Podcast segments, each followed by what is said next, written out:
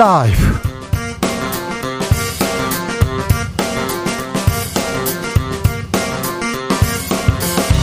2023년 4월 20일 목요일입니다. 안녕하십니까. 주진우입니다.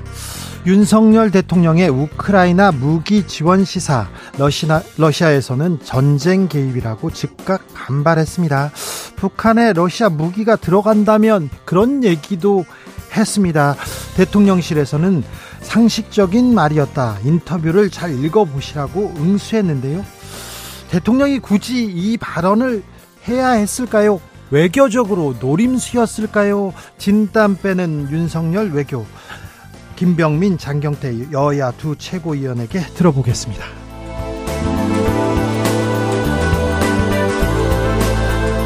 김지원 국민의힘 최고위원 제주를 찾아서 4.3 발언에 대해서 사과했습니다.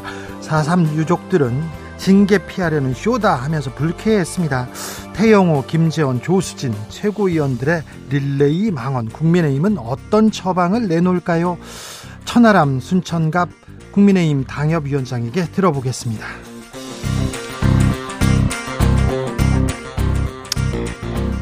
전세 사기 피해 커져만 가고 있습니다. 정부가 경매 중단 절차 들어간다 이렇게 얘기했는데 아, 그리고 여야 모두 피해 구제 대책 내놓겠다고 했는데 실질적으로 피해자들을 돕고 있을까요? 실질적으로 피해자들은 어떤 대책 원할까요? 훅 인터뷰에서 고민해 보겠습니다. 나비처럼 날아 벌처럼 쏜다. 여기는 주진우 라이브입니다.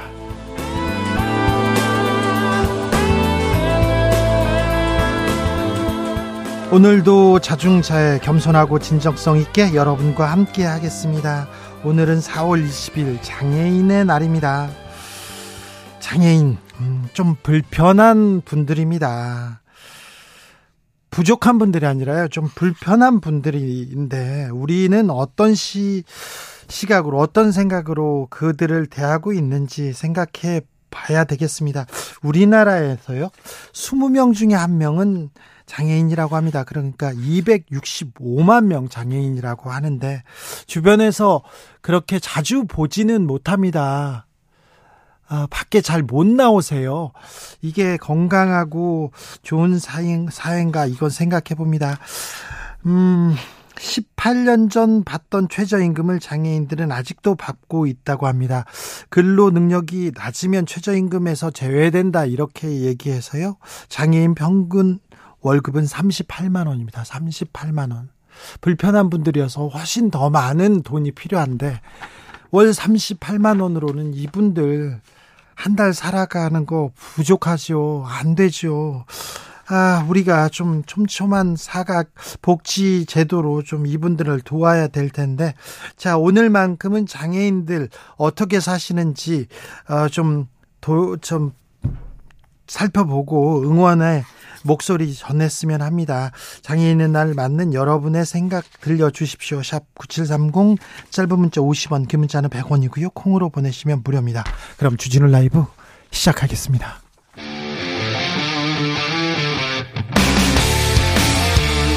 탐사보도 외길 인생 20년 주 기자가 제일 싫어하는 것은? 이 세상에서 비리와 부리가 사라지는 그날까지 오늘도 흔들림 없이 주진우 라이브와 함께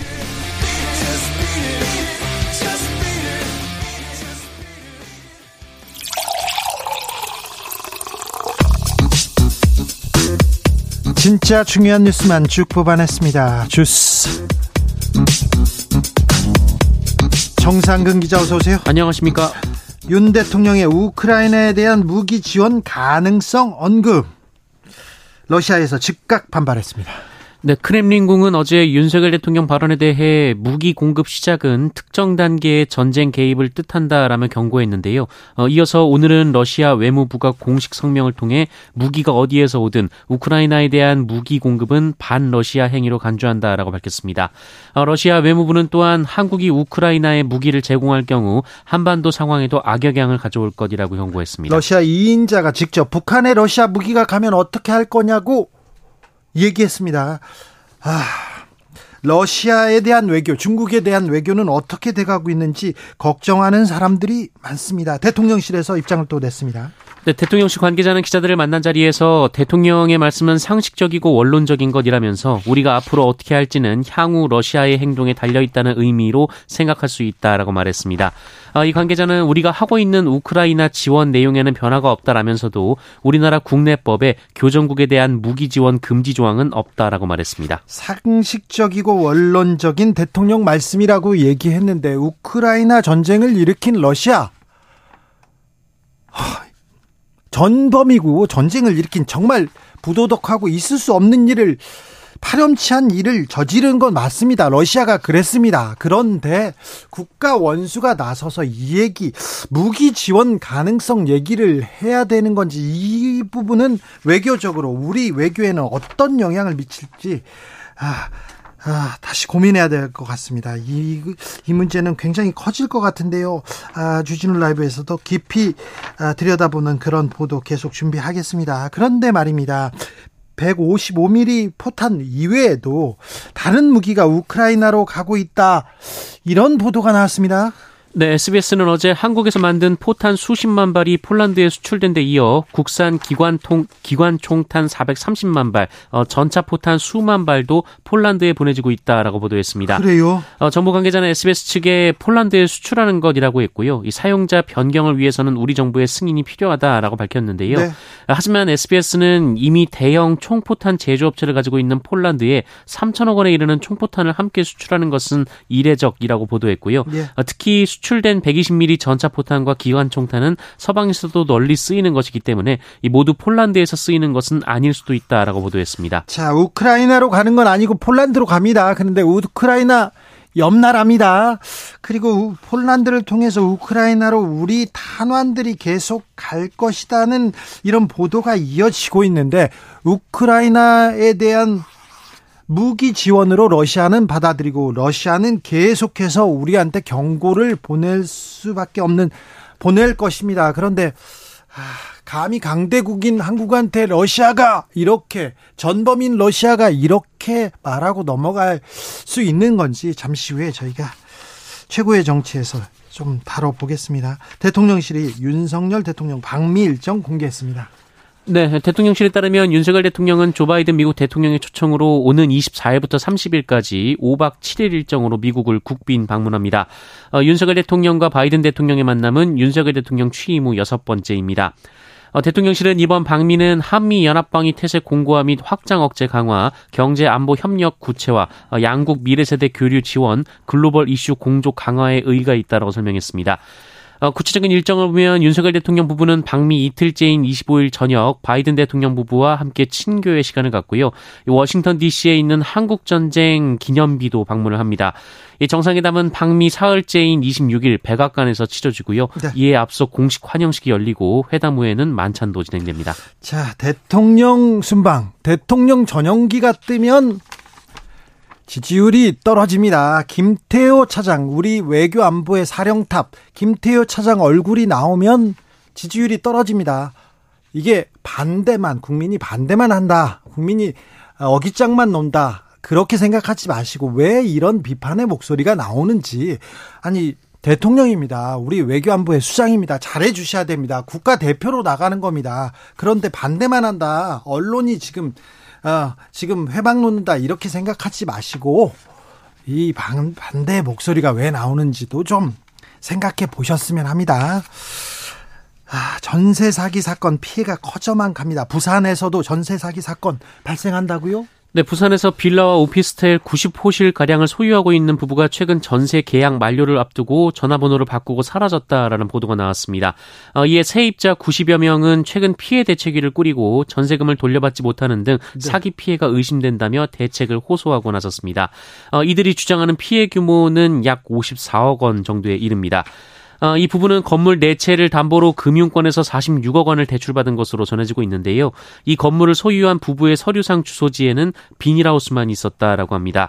어, 또 이와 별도로 오피스텔이 이미 경매에 넘어간 사례도 있다라고 합니다. 제도의 맹점을 이렇게 이용해서 아, 건물 네 채를 담보로 이렇게 돈을 빌렸다고 하는데 돈을 금융권 담보를 가지고 계속해서 전 이 오피스텔 전세 집을 집을 산 거 아닙니까? 그러니 정치권에서 어느 정도 좀 대책을 내야 될 텐데 김기현 대표 전세 사기 피해자들 만났어요. 그런데 고성이 오갔습니다. 네, 김기현 대표는 어제 전세 사기 피해를 당하고 사망한 30대 여성의 빈소를 찾아 조문했는데요. 어, 이 자리에서 미추홀구 전세 사기 피해 대책 위원회와 만나 이야기를 나누는 과정에 고성이 오갔다라는 주장이 제기됐습니다.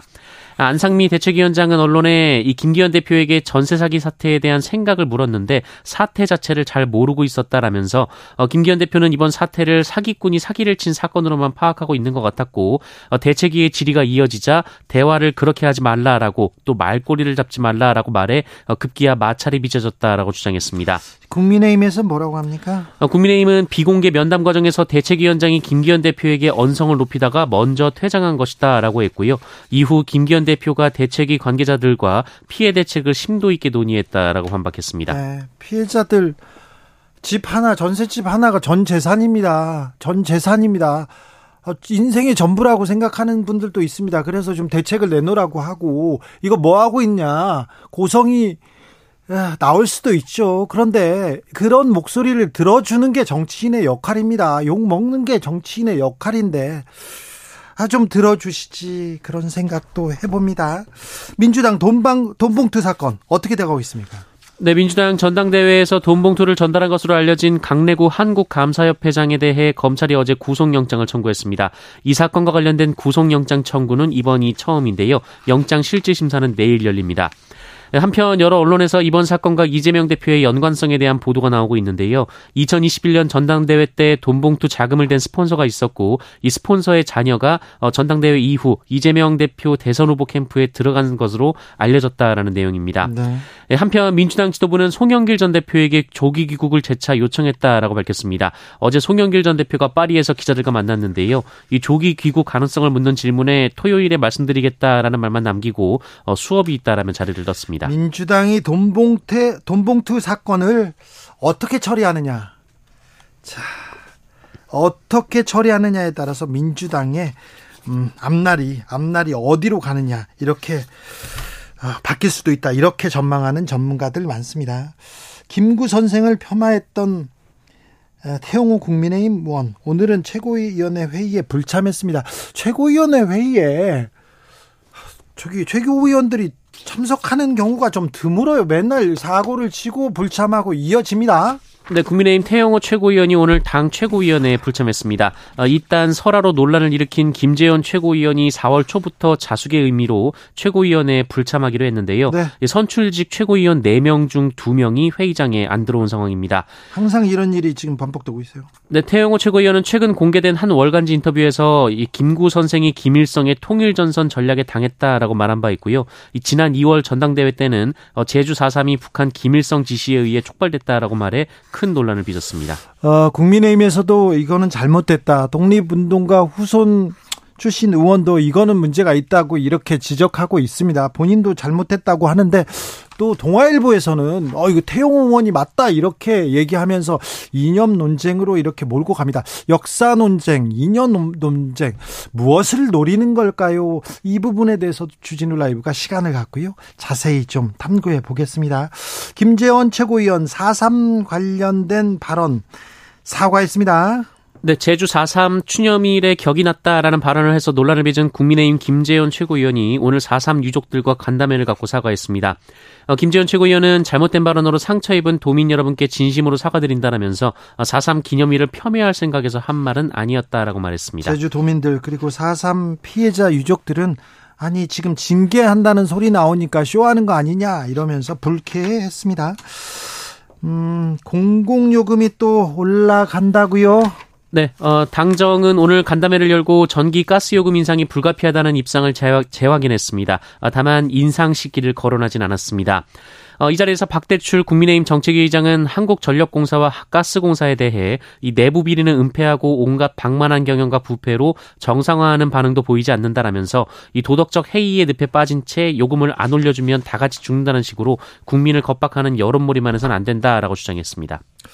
가리봉동에서 활동하던 중국인 폭력 조직이 검거됐습니다. 네, 서울경찰청 마약범죄수사대는 범죄단체를 조직하고 노래방 점주들을 대상으로 협박 및 폭행을 일삼은 조선족 9명을 검거해 검찰에 송치했다라고 오늘 밝혔습니다. 아, 이들은 지난 2021년 11월부터 최근까지 이 구로구 가리봉동 일대를 장악하려는 목적으로 이 범죄단체 가리봉 보도협회를 결성하고 어, 자신들이 운영하는 보도방 도우미를 고용하지 않는 노래방 점주들을 찾아가서 협박하고 폭행한 혐의를 받고 있습니다. 어, 이들에게 피해를 입은 것으로 확인된 노래방 업주만 40여 곳인데요. 어, 업주뿐 아니라 노래방 직원과 도우미 등도 감금 및 폭행을 당한 것으로 드러났습니다. 어, 또한 경찰 조사 과정에서 총책을 포함해 조직원 4명에게서 마약을 보관하고 투약한 정황도 함께 확인됐습니다. 네. 중국인 폭력 조직이 검거됐다 이런 소식이 들려오니까 영화 생각하시고요. 그리고 조선족들 폭력 조직 만든다 이렇게 생각하는데 그, 극히 일부입니다. 어느 지역이나 조직 폭력배는 아직도 살아 있고요. 그 서민들, 상인들 괴롭히고 있습니다. 빨리 지금 검거하면 되는 건데, 아, 조선족이라 그래. 그건 아닙니다. 자, 조선족들, 많은 사람들이 되게 선량하게 열심히 잘 있어요. 그 점도 조금 감안해 주셨으면 합니다. 오늘 장애인의 날입니다. 그런데 장애인이 기차 탑승을 거부당했습니다. 네, 지난 15일 수원역에서 장애인 승객 A씨가 무궁화호 열차에 타려다 휠체어 탑승이 거부당한 사연이 알려져 논란이 됐었습니다. 아, 이 승객은 휠체어 좌석을 예매하고 시간에 맞춰 탑승하던 중이었는데요. 그런데요. 어, 휠체어 리프트 이용을 고객 지원실에 신청한 후 열차에 탑승하기 위해 승강장으로 향했는데 역무원이 열차 내부에 입석 승객이 많다면서 이 탑승을 거부했습니다. 아니 예매를 하고요. 휠체어석을 이렇게 예매를 하고 그냥 탑승하려고 하는 건데도요. 네, 코레일은 해당 무궁화호 열차가 세량으로 편성된 열차로 차내 혼잡도가 매우 높은 상황이었다라면서 휠체어 이용 고객과 입석 고객의 안전한 안전을 위해 공간을 확보하고자 혼잡이 덜한 14분 후 도착 열차를 승차하도록 안내했지만 동의를 사전에 구하지 못했다라며 사과했습니다. 아, 전장현 오늘 지하철 시위를 했네요. 네, 전국 장애인 차별철폐연대 등 장애인 단체는 오늘 4호선 삼각 지역에서 지하철 탑승 시위를 벌였습니다. 어, 한 달여 만이었는데요. 어, 그러나 삼각 지역에서는 경찰과 서울교통공사 측의 저지로 탑승에 실패했고 4호선 명동역에서 활동가 일부가 탑승을 했습니다. 어, 전장현 측은 국회에서 국무총리와의 면담을 기대할 수 있다고 해서 기다렸는데 아무 답변이 오지 않았다라며 어, 특별 교통수단 내년도 예산을 책임있게 이야기해 줄 것을 촉구한다라고 밝혔습니다. 네. 30대 가장이 아, 소중한 장기를 이렇게 기증하고 떠났습니다. 네, 갑작스러운 뇌출혈로 뇌사 상태가 된 30대 가장이 장기 기증으로 4명의 생명을 살린 후 세상을 떠난 일이 있었습니다. 어제 한국장기조직기증원에 따르면 38살 김민규 씨는 지난 7일 이대 서울병원에서 뇌사 장기 기증으로 심장과 좌우 신장, 폐를 기증했다라고 하는데요. 어, 고인은 평소 건강했지만 갑작스러운 두통에 병원을 찾았다가 뇌출혈 진단을 받게 됐고 어, 치료를 받았습니다만 상태가 점점 악화돼서 안타깝게도 뇌사 상태에 접어들었다고 합니다. 어, 평소에 딸바보였던 것으로 전해지고 있는데요. 이 가족들은 이제 8살 된 어린 딸에게 아빠가 아픈 사람들을 살리고 하늘나라에 간 멋지고 자랑스러운 사람으로 기억하길 바라는 마음에 기증을 결심했다라고 합니다. 어, 실제 김민규 씨는 어려운 사람을 보면 그냥 지나가지 못하는 사람이었다고 전해지고 있습니다. 네. 11살, 11살, 이렇게 천사 같은 아이도 3명을 살리고 떠났습니다. 네, 등굣길 교통사고로 뇌사 상태가 된 11살 초등학생이 장기 기증으로 3명의 생명을 살리고 세상을 떠났습니다. 아이는 지난 3일 오전 등교 중 횡단보도를 건너다가 시내버스에 치였는데요. 예, 가족들은 아이가 사고 직후 바로 세상을 떠나지 않고 버텨낸 것은 어, 주변에 사랑을 주고 떠나려는 것이라 생각하고 기증을 결심했다라고 밝혔습니다. 부모님도 되게 훌륭하시고 존경 존경 받을 만한 그런 분들이네요. 네. 부디 평안하게 잘 가시길 기원하겠습니다. 기도할게요. 주스 정상근 기자와 함께했습니다. 감사합니다. 고맙습니다. 오늘 장애인의 날입니다. 아, 여러분의 의견 이렇게 들어보겠습니다. 아, 조혜숙님께서 부족한 게 아니라 다른 거 아닐까요? 도와줘야 할 사람들이 아니라 함께 살아야 하는 사람들이죠. 부족한 게 아니라 좀, 좀 불편한 사람들입니다.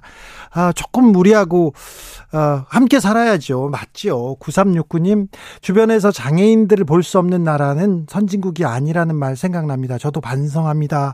얘기합니다. 저는요, 저 비자금 취재로 스위스에 취재를 많이 갔어요. 1박 2일로 스위스에 갔다 온 일도 있고 그랬 습니다. 제가 이명박 전 대통령 취재할 때. 그런데 장애인들이 이렇게 많아요. 많이 보입니다. 곳곳에서. 그래서 여기 폐쇄적인 산악 지역이어서 그래서 뭐, 어, 이렇게 장애인이 많나 해서 이게 통계를 찾아봤는데 거의 비슷합니다. 어느 나라나 이게 비슷한데 우리나라는 등록 장애인도 어, 적습니다. 그러니까 까다로워요. 장애인이 되는 과정도. 그런데, 아, 장애인을 길거리에서 볼 수 없잖아요. 많이. 그걸 보면 아, 우리가 장애인들이 바깥을 돌아다니는 거, 나오는 거 불편하게 만들어줬구나. 아직 그 정도는 안 되구나. 갈 길이 멀구나. 그런 생각 해봅니다. 아, 최지영님께서 아, 장애인의 날보다 장애인 차별 철폐의 날로 불러주길 원하더라고요. 아, 장애인 차별 철폐의 날. 철폐하는 그런 뭐 철폐를 위해서 노력하는 네, 좀 필요한 것 같습니다. 6107님께서 사회복지사로서 장애인들과 함께 지내면서 불합리함을 너무 많이 보고 겪습니다. 옛날보다 많이 나아졌다고 하지만 사회복지 분야에서 언제쯤 선진국이 될까요? 장애인의 목소리를 제대로 들어주는 사회를 바라고 응원합니다. 그러면 그래야죠. 잘못한 게 아닙니다. 그럼 들어야죠. 우리가 함께 살아야죠. 3123님. 장애인의 날 기념식 있었다는 기사를 보고요. 장애인 이동권 시위하시는 분들 생각났습니다.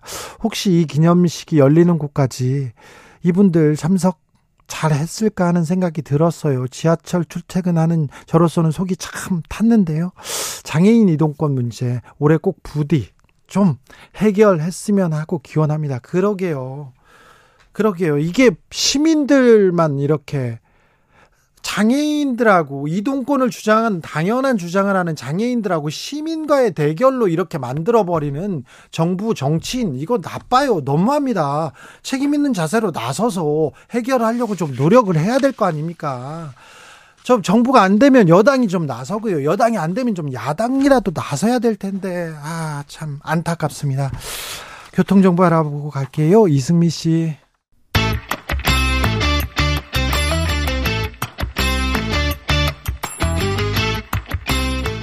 최고와 최고가 만났습니다. 사고 치지 않는 최고위원들입니다. 자, 최고위원 간의 대결 최고의 청취.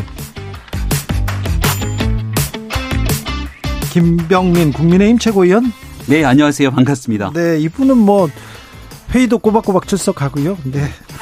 네, 역사 네, 왜곡 이런 것도 없습니다. 더불어민주당 장경태 최고위원. 네, 안녕하세요. 장경태입니다. 네, 오랜만에 오셨습니다. 저번 주에는 또 지방 지역 순회 최고위원회가 있었습니다. 네. 결석하면 안 됩니다. 네, 네 맞습니다. 결석 안 됩니다. 네. 근데 네, 결석 얘기는 조금 이따가 할게요. 아, 예. 자, 우리 최고위원들은 자, 서로의 의견을 경청하고 더 나은 합의를 도출하기 위해서 끊임없이 토론하는 최고급 토론 진행해 주십니다. 먼저 이거 물어봐야 되겠습니다. 윤 대통령의 무기 지원 시사 러시아에서 전쟁 개입이다. 즉각 반발하고 경고했습니다. 네, 러시아가 좀 오버하고 있죠. 러시아가요? 그럼요. 이렇게 윤석열 대통령의 외신 이 기자 간담회, 외신 인터뷰 내용들을 살펴보면 가정을 전제로 얘기를 했고 또 그 가정에는 매우 보편적이고 타당한 얘기들을 합니다. 우크라이나 전쟁이 아직도 굉장히 긴 시간 자행되고 있고 여기에 한 걸음 더 나가서 만약 어, 정말 심각할 정도의 민간인 학살이라든지 대규모 공격 이런 일들이 더 추가적으로 자행된다면 국제사회가 러시아를 용납할 수 있겠습니까? 그런 일들이 일어나서는 안 된다라고 하는 내용들을 담고 있는데 네. 그중에 가정적인 내용들을 쏙 빼고 대한민국을 대상으로 옹졸한 내용의 메시지를 내고 있는데 이런 일들에 대해서는 러시아를 대상으로 오히려 규탄하는 목소리를 국제사회가 함께 내야 온당하지 않을까 싶습니다. 저는 외교는 이 국내 정치 하시든 하면 안 된다고 생각하거든요. 이 러시아를 압수수색할 수 있는 건 아니지 않습니까? 그렇기 때문에 러시아가 비록 옹졸하거나 뭐 여러 가지 편협한 메시지를 내더라도 대통령실은 그렇게 대응해서는 안 됩니다. 러시아가 어떤 의도가 있는지 또 어떤 어, 이 메시지가 담겨 있는지를 파악하고 그 속에서 여러 가지 외교적 수사들로서 저희가 갈등을 최소화해야 되는데 사실상 우크라이나 전쟁에 저희가 무기를 직접 지원하는 듯한 모습과 의혹들이 여러 청와 대통령실 안보실장과 외교비서관 등의 도청 의혹으로 드러나면서 또 이 미국 측도 크게 강하게 부인하지 않으면서 이 동유럽 혹은 중앙아시아의 전쟁이 이 동아시아의 이 긴장을 고조시키고 있는 게 아니냐라는 우려들이 있습니다. 지금 방금 전에 속보도요. 중국에서 엄중하게 경고하는 메시지가 나오고 있습니다. 러시아, 중국에서 제, 연달아 지금 경고 메시지 나오고 있거든요. 그러면 저희가 붙어 있는 인접 국가 아니겠습니까? 외교의 기본은 이 어떤 여러 가지 각국의 이해관계들을 조정하고 갈등을 최소화하는 게 가장 기본입니다. 그 이후에 대한민국의 국익을 차지해 나가야 될 텐데 지금 대한민국의 국익은 어떤 점에서 차지하고 있는지 한일 정상회담에서는 뭐 하나도 없는 것 같고 한미 정상회담도 지금 엊그저께 나왔죠. 현대 기아차, 전기차 IRA에서 제외되는 이런 좀, 좀 군기까지 좀 바라지 않겠습니다만 최소한 동아시아의 긴장과 갈등이 고조되는 방식으로 외교에서 해서는 안 된다. 이런 좀 말, 강력한 부탁 말씀도 좀 함께 드리고 싶습니다. 시아의 긴장과 갈등을 가장 크게 유발하는 건 누가 뭐래도 북한의 ICBM 등 미사일 도발이죠. 네. 유엔 안보리 결의를 심각하게 위반했고 예. 이런 일들이 발생하면 유엔 안보리에서 즉각적인 제재 조치가 들어가야 됩니다. 근데 그 유엔 안보리에 들어가 있는 국가들 중에 조금 전 장경태 최고위원이 말씀하셨던 두 국가 중국과 러시아가 끝끝내 북한 편을 들면서 수차례 회의가 열렸지만 바로 얼마 전 열렸던 회의에도 아무런 제재 조치가 이루어지지 않고 있습니다.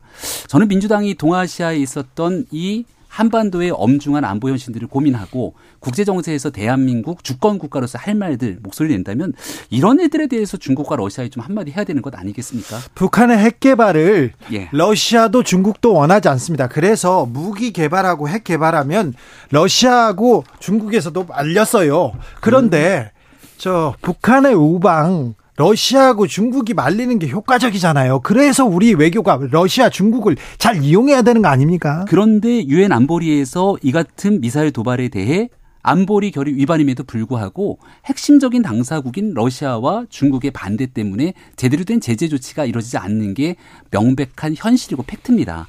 일단 다시금 말씀드리건데 대통령실에서 과한 메시지가 나온 것이 아니고 원론적인 차원에서의 얘기이다. 김병희 최고 하나만 더 물어볼게요. 대통령실에서 자 원론적이다, 상식적이다, 인터뷰 똑바로 읽어봐야 된다 이런 얘기를 했는데 예. 이 대통령실의 발언은 또 어떻게 보십니까? 음, 저는 이 우크라이나 전쟁을 우리가 지켜봤을 때 분명히 러시아 책임 아닙니까? 러시아 잘못했죠. 잘못했죠. 그리고 이제 어느, 어느 정도 선에서 러시아의 전쟁이 끝나야 된다라고 하는 그 많은 바람들을 많은 사람들, 전 세계 시민들이 갖고 있다고 생각합니다. 그래서 더 추가적으로 여기에 대한 대량 살상 등에 대한 문제들이 있지 말아야 된다는 원론적인 취지를 왜곡하지 않았으면 좋겠다라고 하는 메시지를 좀 존중했으면 자, 좋겠습니다. 러시아가 잘못했고 전범이고 나쁘죠. 예. 그 모든 모든 나쁜 말을 다 쏟아도 지금 부족합니다. 그런데 굉장히 정제된 얘기들을 한 거죠. 대, 나쁜 대통- 말은 제가 대신했고. 대통령 대통령이 굳이 이 얘기를 해야 됐을까요? 자 무기 지원 시사까지 가야 될까요? 이거 치밀하게 잘 계산된 외교적 발언입니까?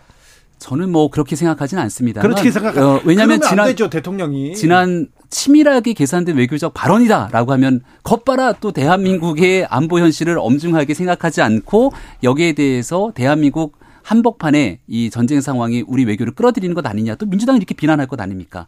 대통령이 진정성에 관한 언급을 하고 싶은데요. 우리 지난날 대통령 선거 때도 국민의힘 당사에 우크라이나 이 국기 조명을 쫙 비치면서 자유진영 속에서 이 전쟁에 참혹한 일들이 일어나서는 안 된다라고 하는 의지를 당시에 대통령 후보로서도 표현했던 적들이 있습니다. 그 입장들은 지금도 이어오고 있고 이건 대한민국 국민이라면 누구나 또 우리가 6.25의 참혹한 전쟁을 겪었던 과거를 생각해 보게 된다면 이런 일들을 속히 극복해야 된다는 생각, 인식 다 동의할 거라고 저는 생각합니다. 저는 고정된 상황과 변화된 상황을 우리가 직시해야 된다고 생각합니다. 북한의 핵개발과 ICBM 같은 경우는 이미 유엔의 제재와 미국 제재를 받고 있는 사안이죠. 그러니까 고정된 상황이라 보고요. 현재 우크라이나 전쟁으로 인한 러시아, 동유럽에서의 또 중앙아시아에서의 긴장 위기 고조는 이미 벌어진 일입니다. 이 부분도. 그런데 여기에 이제 이 대한민국 정부가 포탄 수십만 발 기관 총탄 430만 발, 전차 포탄 수만 발 이렇게 이제 지금 지원하고 있는 것으로 언론을 통해서 보도를 통해서 나오고 있습니다. 이 과정에서 그러면 북한이 이 핵 개발과 ICBM 이한 한 부분에 대해서는 뭐 여러 가지 제재가 이미 있는데 그러면 한국도 앞으로 러시아와 중국과의 이 경제 제재 그러니까 러시아나 중국의 경제 단절 이런 부분까지도 다 고려하고 있는 겁니까? 저희 그러니까 지금 대한민국 정부가 이 저희는 외교잖아요. 저는 이제 이거 이걸 가지고 정치적으로 저는 공격하고 싶지는 않습니다만 최대한 국익의 관점에서 이 어찌됐건 우리 대한민국의 최대 수출 시장은 중국은 분명합니다. 미국과 더불어.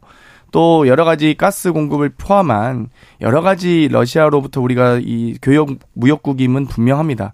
그러면 이 러시아 당연히 저희가 우크라이나 전쟁에 대해서 당연히 비판하고 문제 제기 해야죠, 당연히.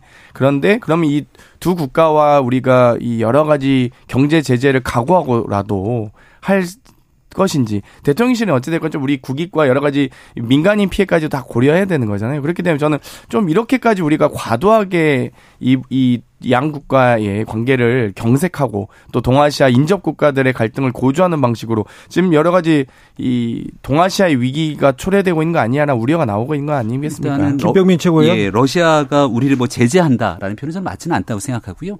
현대 사회에서 대한민국이 무역으로 게 성장 있는 국가이기 때문에 교역 간의 양국 간의 장단이 함께 존재합니다. 이 부분을 일방적으로 끊어낼 수 있는 상황이 아니기 때문에 결국 중국과의 관계 또 러시아의 관계 속에서도 경제적인 문제와 외교적인 문제를 함께 풀어가기 위한 숙제들 이건 정부가 잘 수행할 거라고 봅니다. 해야죠. 그리고 중국의 사드로 인한 보복 조치 때문에 문재인 정부에서 추진해서 잘했다고 평가받는 게 뭡니까? 중국에 올인하지 말고 이 외교적인 문제 좀 중국, 러시아, 미국 등 4강 국가에 국한하지 않겠다라고 얘기를 했던 게 신남방 정책이 민주당 정부 때 추진했던 정책들이기도 합니다. 아, 중국과 좋은 관계, 러시아와 좋은 관계를 가져가는 것도 중요한데 교역의 다변화를 과거에 꾀했던 문재인 정부 입장에서 지금 와서 중국과 러시아와 교역이 중요한데 이걸 일방적으로 하면 어떡하냐라고 주장하는 건 전 논리적으로 맞지가 않다고 생각하고 이 우리가 절대적으로 양보할 수 없는 국제사회의 보편적인 규범, 절대적인 선이라는 게 존재하는데 네. 우크라이나 전쟁에서 러시아가 선을 넘어도 한참 넘은 일에 대한 기본적인 입장 낼 수 있다고 봅니다. 우크라이나 전쟁에 대한 그 세계 공동선의 외침 좋습니다. 예. 자 윤석열 대통령 후보 시절에 우크라이나 국기 걸고 평화에 대해서 민주주의 진영에 대해서 단결 외쳤던 것도 좋습니다. 그때는 윤석열 후보 옆에서 마이크 역할을 가장 옆에서 했던 네. 사람이 김병민 최고예요. 그렇죠? 맞아요. 그때 도 치밀하게 계산해서 얘기를 해놓고 대통령이 됐는데 치밀하지 않다고요? 요거는 어떻게? 제가 치밀하지 않다는 것이 아니라 네. 아까는 않다고. 아이 치밀하게 모든 것들 하나하나 각도기로 따져서 하지 않고 그 마음에 대한 진정성이 우선되고 있다라는 언급을 하게 된 것이고요. 대통령이... 대통령 선거 때를 말씀 주시니까 문득 떠오르는 게 그때 우크라이나 러시아 침공이 있었을 때 이재명 당시 후보가 야 이거 젤렌스키 대통령 초보 대통령을 뽑아서 이런 전쟁이 일어난 것처럼 얘기해서 국제사회에서 한창 논란이 됐던 적도 있습니다. 그렇기 때문에 이 전쟁에 대한 중요성과 진심, 진정성에 그 얘기하시니까 갑자기 이준석 거죠. 대표께서 국민의힘 당 대표께서 우크라이나 방문하셨던 것도 떠오르네요. 네, 갔다 왔죠. 네. 네. 아마 그 진정성에 대한 부분들은 공이 다들 함께 아. 공유하고 있는 마음이라고 생각합니다. 네. 자, 아, 우크 러시아의 돈봉투 얘기 안 하네요. 자, 러시아의 전 대통령이 북한에 무기 준다 이런 얘기까지 했어요. 지금 북한에는 군사적인 동맹 뭐 무기를 준다던가 포탄을 준다 이런 얘기는 없었는데 아 이런 얘기까지 나오는 걸 보면 외교적으로 관리를 좀 하고 조용히 좀 넘어갔으면 국익에 더 도움이 됐을까 그런 생각은 하게 되지 않습니까? 어, 그런 노력들을 아마 보이지 않는 곳에서 충분히 하고 있을 거라고 생각합니다. 어, 하지만 이제 거듭 이제 말씀드리건데 러시아와의 관계를 고려하는 측면 때문에 우리가 이 국제적으로 참혹한 전쟁 한복판에 제대로 된 말 한마디 못하게 된다는 건 저는 용인되기 좀 어려운 측면이 있다고 생각하고요. 이거를 즉각적으로 무기 지원하겠다라는 게 아니라 러시아가 지금 있는 국제적인 보편적 규범들을 넘어서게 된다면 이라고 하는 발언조차 할 수 없다면 민주당이 입만 열면 하는 게 주권 국가 주권 국가 아닙니까? 그렇죠. 주권 국가와 국제 사회로서 우리가 글로벌 중추 국가 또6.25 전쟁 속에서 어 여러 자유 진영의 국가로부터 원조와 도움을 받았던 나라로서 해야 되는 역할이 있다고 생각합니다. 뭐 저희가 우크라이나 전쟁과 러시아의 관계에서 뭐 당의 유감이라든지 여러 가지 항의성 성명 등을 발표한 건 사실이고요. 뭐 할 말은 해야 된다. 주권 국가라고 얘기했을 때 왜 독도는 우리 땅이라고 일본 정상과 기시다 총리가 말씀 못 하시는지 사도광산에 대해서 왜 이 이 문화유산 등재에 대해서 반대 못 하시는지 왜 후쿠시마 오염수 방류에 대해서 단 한마디 못 하시는지 이런 게 이제 한마디 해야 된다는 거고요. 뭐 우크라이나 전쟁 누가 동의하겠습니까? 사실 뭐 당연히 문재인 정부나 뭐 저는 윤석열 정부나 마찬가지로 반대할 거라고 생각합니다. 가짜 뉴스와 팩트에 대한 비판들은 좀 구분해서 얘기를 했으면 좋겠고요.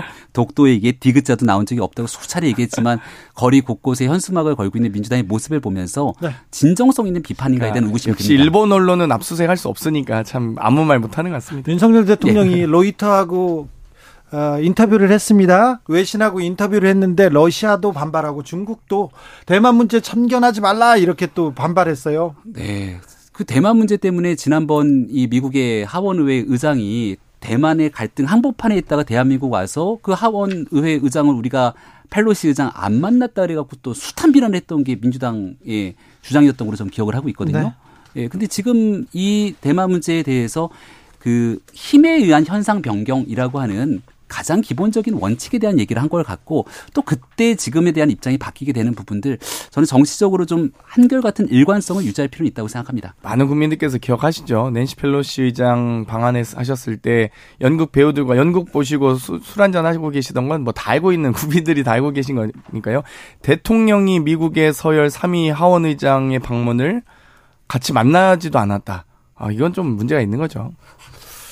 자, 김, 논점이 좀 비- 벗겨난 것 자, 같은데요. 그 김병민- 대만 문제에서 네, 예. 김병민 최고위원 어, 윤석열 대통령 6일간 24일부터 30일까지 6일간 국빈으로 미국을 방문합니다. 예. 음, 자, 이번 한미 정상회담에서 얻어야 할 점은 뭔가요? 국민들은 예. 대통령 전용기만 뜨면 좀 불안하다 하면서 지지율이 좀 떨어지기도 했으니 음. 좀 걱정하는 시각도 있습니다. 그 어, 이명박 정부 이후로 12년 만인가요? 꽤 오랜만에 국빈 방문을 가는 겁니다. 그리고 한미 동맹 70주년을 넘어선 이제 그 이후에 또 다른 더 어, 굳건한 동맹 관계를 어떻게 발전시킬까가 핵심적인 내용이겠죠. 이명박 전 대통령이 국빈 방문하라고 가가지고 저 부시 대통령 옆에서 카트 막 몰고 그랬잖아요.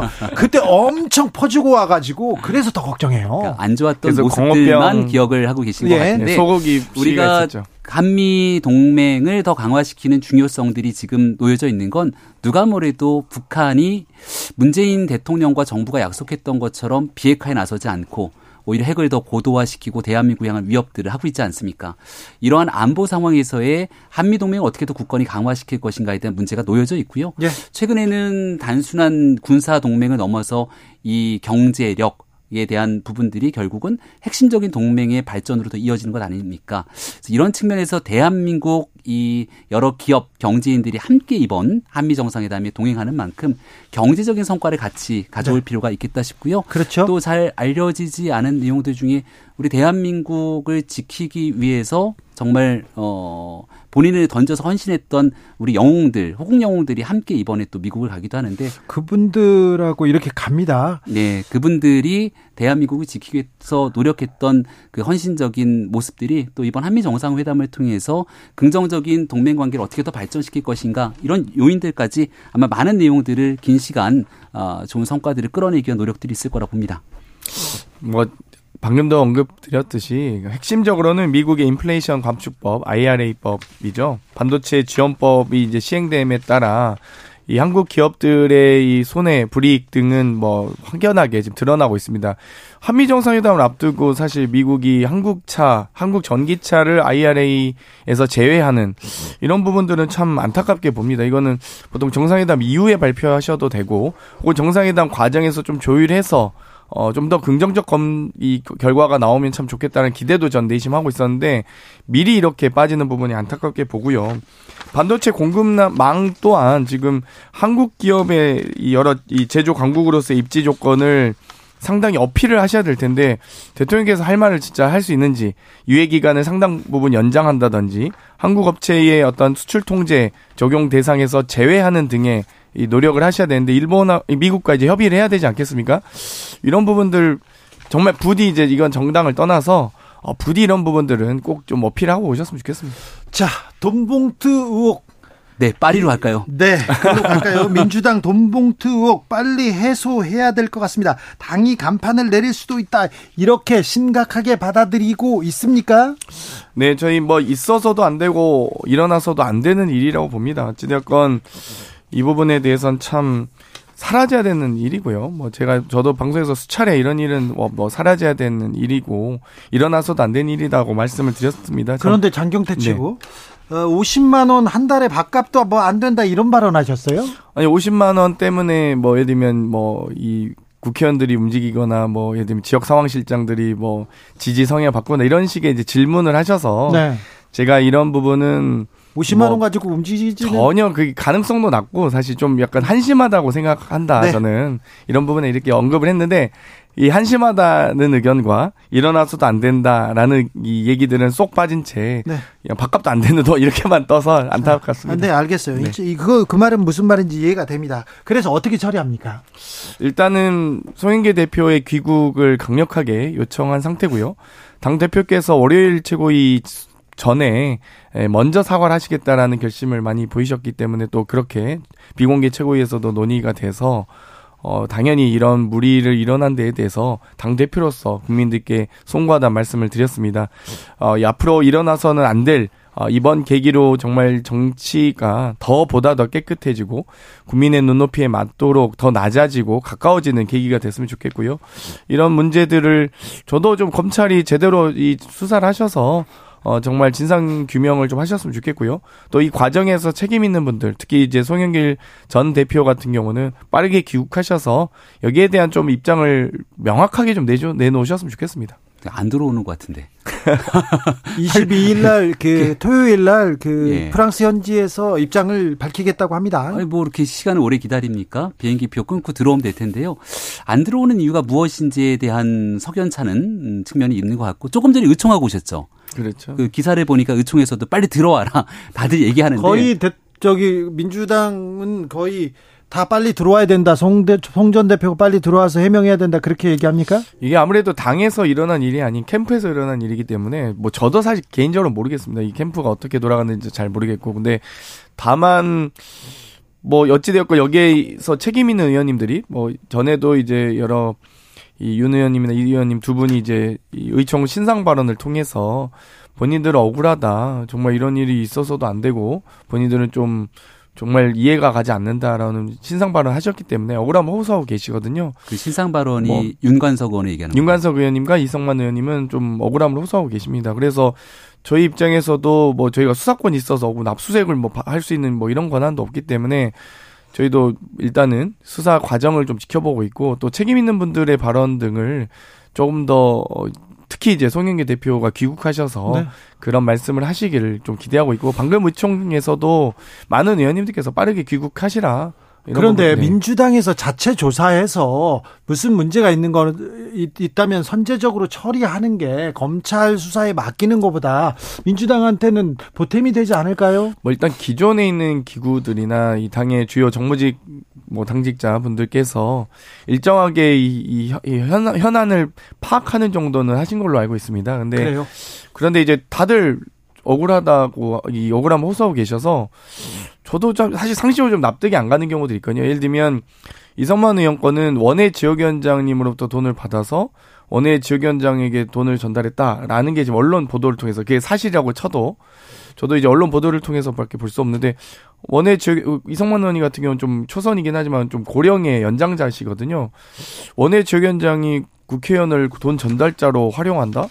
뭐 이게 좀 저도 이해가 안 가서 이게 이런 일이 정치권에서도 실제로 일어나기 쉽지 않은 일입니다. 그래서 저도 얘기를 하면서도 어, 이런 일이 어떻게 일어나지? 그리고 두 분의 대화를 들어보면 뭐 이정근 위원장과 강래구 위원장 같은 경우도 아직 국회의원이 되시지 않았던 이제 약간 어려운 지역에서 고생해 오신 분들이긴 한데 어, 이분들이 이렇게까지 엄청난 일을 꾸밀 정도로 대단한 역할과 지혜에 있던 분들도 아니라서 좀 대화 내용도 좀 저는 한심하다고 생각했거든요. 그래서 아무튼 좀 이해가 안 가는 부분이 저는 많습니다. 장경태 의원님 네. 얘기 듣고 약간 좀 충격적인 게 신상 발언을 윤관석 의원이 했다는 거잖아요. 네. 여기 대해서 민주당 의원들이 강하게 질타가 있어야 될 것 같은데요. 왜냐하면 녹취가 이미 드러났어요. 수사를 떠나서. 근데 윤관석 의원이 지금 사건의 핵심 당사자인 이정근 부총장이랑 같이 웃으면서 오빠 동생 하면서 했던 내용들 다 드러났고요. 어저께 보도됐던 거는 심지어 스폰서까지 등장하는데 돈을 누군가 줬다는 거 아닙니까? 스폰서 얘기가 나와요, 록치에. 네. 그리고 스폰서 선거가 끝나고 난 다음에 스폰서의 자녀를 이재명 대통령 후보 캠프에 꽂아줬다고 얘기를 합니다. 누가? 윤관석 사무총장이 윤관석 총장이 목소리로 이정근 부총장한테 얘기하는 게 고스란히 드러나요. 변명의 여지가 없는 멘트들이 쏟아지고 있기 때문에 저는 최고위원 지도부기 때문에 이런 일들이 벌어진다면 과거에 최강욱 의원이 성희롱 발언 때문에 6개월 당원권 정지 중징계 먹지 않았습니까? 그럼 이 정도의 상황이라면 즉각적인 출당 조치 등 윤리 심판원이 가동되는 게 정상처럼 보이는데 이런 일들을 하지 않고 송영길만 돌아와라 이렇게 외치는 건 상식적으로 잘 납득이 하지 않습니다. 뭐 당연히 방금 뭐 이 어제 녹취록이나 어제 엊그제 방송도 그 전에 이제 의총에서 신상 발언하셨고요. 어찌되었건 저희도 여러 가지 지금 언론에서 살라미식으로 차근차근 의혹들을 증폭시키는 방식으로 보도를 하고 있기 때문에 언론 보도만을 가지고 저희가 당이 뭐 움직이는 건 좀 어, 조심스럽게 움직이고 있습니다. 그렇기 때문에 아마도 어디까지 이 언론 보도가 이어질지 또 수사 결과가 공식적으로 저는 뭐 검찰의 중간 수사 결과 발표라든지 검찰의 입장 등이 조금 더 공식적으로 나오면 더 좋겠다는 말씀 드리고 싶고요. 민주당의 원로 유인태 전 국회 사무총장 이거 터질 게 터졌다 올 게 왔다 하는 느낌이었다 오래된 관행이었다 이런 얘기 나오는데 관행이었습니까? 근데 사실 이게 최근 한 거의 10여 년간은 없어졌는데 사실 저도 좀 이해가 안 가긴 합니다. 좀 저도 장경태 최고위원은 제가 오다가 사실 찌라시들이 막 돌아서 제가 친한 장경태를 설마 했는데 고발을 했더라고요. 고발 맞죠? 그래서 아직은 안- 내용은 내일 할 뭡니까? 예. 아니 뭐 뭐 몇몇 의원님과 함께 저도 뭐 올라와 있어서 네. 저는 너무 당황했던 게 어, 어이가 없는 게 좀, 이, 전 다른 후보를 지지했고요. 그리고 심지어 당시 뭐, 최고. 예, 최고위원 후보도 있어요. 근데 뭐, 그분 또 그 심지어 그 최고위원 후보인데다가 또 다른 분을 또 지지했기 때문에 뭐 이건 너무 얼토당토 없어서 저는 좀 이게 그냥 넘어가려고 했는데 오히려 다른 분들이 이거는 그냥 넘어가서 안 된다. 다른 다른 후보를 지지하니까 돈 얼마 줬다고 나옵니까? 아니 그런 것도 없어요. 그냥 뭐뭐 의혹 명단 이런 정도의 명단이 떠서는데 너무 아, 그 무, 무분별하게 지금 돌고 있어서 무분별한 찌라시는 또 좀 자제돼야 그래, 되는데 그래서 근데 장경태 커뮤니티 의원님이랑 뭐 그랬더라고요. 김용민 의원님이랑 네. 한분 더 해서 세 분이 이제 고발한다. 뭐 이수진 의원님도? 예, 네. 기사를 봤는데 어이가 그러다 보면서 그래 내가 아는 장경태 의원님은 아니지 하면서 드는 생각이 그럼 찌라시에든 나머지 의원님들이 고발 안 하는 사람들은 뭐지? 이런 생각도 드는 거예요. 그러니까 조속하게 빨리 아, 많은 분들이 고발하시는데요. 민주당 내에서도 정리를 좀 해야 김병민 된다. 최고위원 아까 아, 외교 예. 문제 물어봤을 때는 씁쓸해하더니 지금 너무 지금 신났습니다. 아, 지금. 신난 게 아니라 빨리 우리 김재현 최고위원, 태영호 최고위원, 조순인 최고위원, 조순인 최고위원 11억 재산 신고 누락은 어떻게 잘 해결됐나요? 네. 그냥 네. 뭐 문제 없이 넘어갔습니다. 그 문제는. 네, 잘 알고 자, 그런데요. 예. 민주당 의총에서 간호법 관련된 입장도 정리됐습니까? 간호법은 대부분 다 간호사의 영역을 좀 더 명확하게 하고 예. 또이 직무의 어떤 여러 가지 전문성을 높이는 방식으로 논의하고 있기 때문에 네. 간호법에 대해서는 크게 논란은 없습니다. 오히려 의료법에 대해서 좀 더 고민이 있고요. 뭐 근데 뭐 의총에서 대부분의 의원님들이 어 논의가 어느 정도 정리가 됐고 상임위에서 충분히 어 합의 처리 여야가 근데 합의 처리된 법안들이라서 여기에 대해서는 뭐 크게 논쟁은 없습니다. 김병민 최고. 예, 뭐 어려 진짜 어려운 일입니다. 예, 간호사 분들이 굉장히 오랜 기간 동안 갖고 있었던 걱정, 고민들 현장의 문제를 해결하자는 목소리가 높았지만 법에 대한 제정들이 쉽지는 않았거든요. 근데 이제 뭐 원하는 대로의 법 제정이 되면 제일 좋은데 또 많은 간호조무사분들은 이 학력 문제 때문에 이거 조정 안 되면 도저히 받아들일 수 없다. 또 목소리를 높이고 있는 과정이 있습니다. 오늘 보니까 보건복지부 장관 좀 늦은 것 같은데 진지게 만나서 현장의 어려움들도 경청하고 네. 정책적으로 풀어나갈 부분들을 고민하면 좋겠는데 좀 들어야 돼요. 예, 예, 지금 이제 막 어, 이런 일들이 진행하고 있는 것 같고요. 네.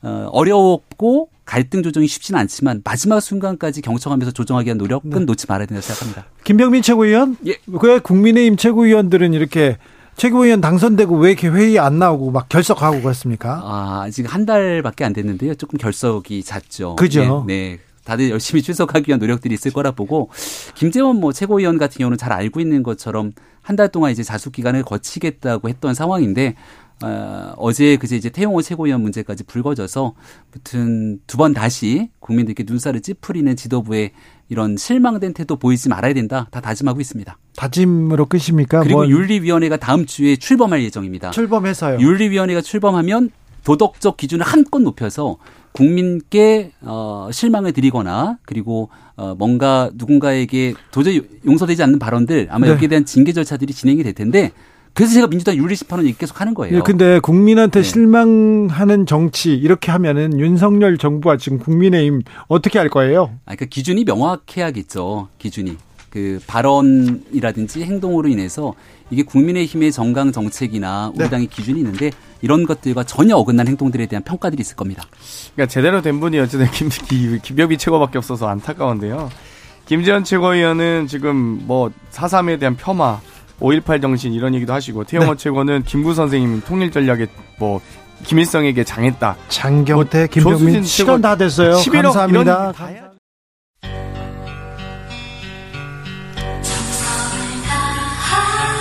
정성을 다하는 국민의 방송 KBS 주진우 라이브 그냥 그렇다고요.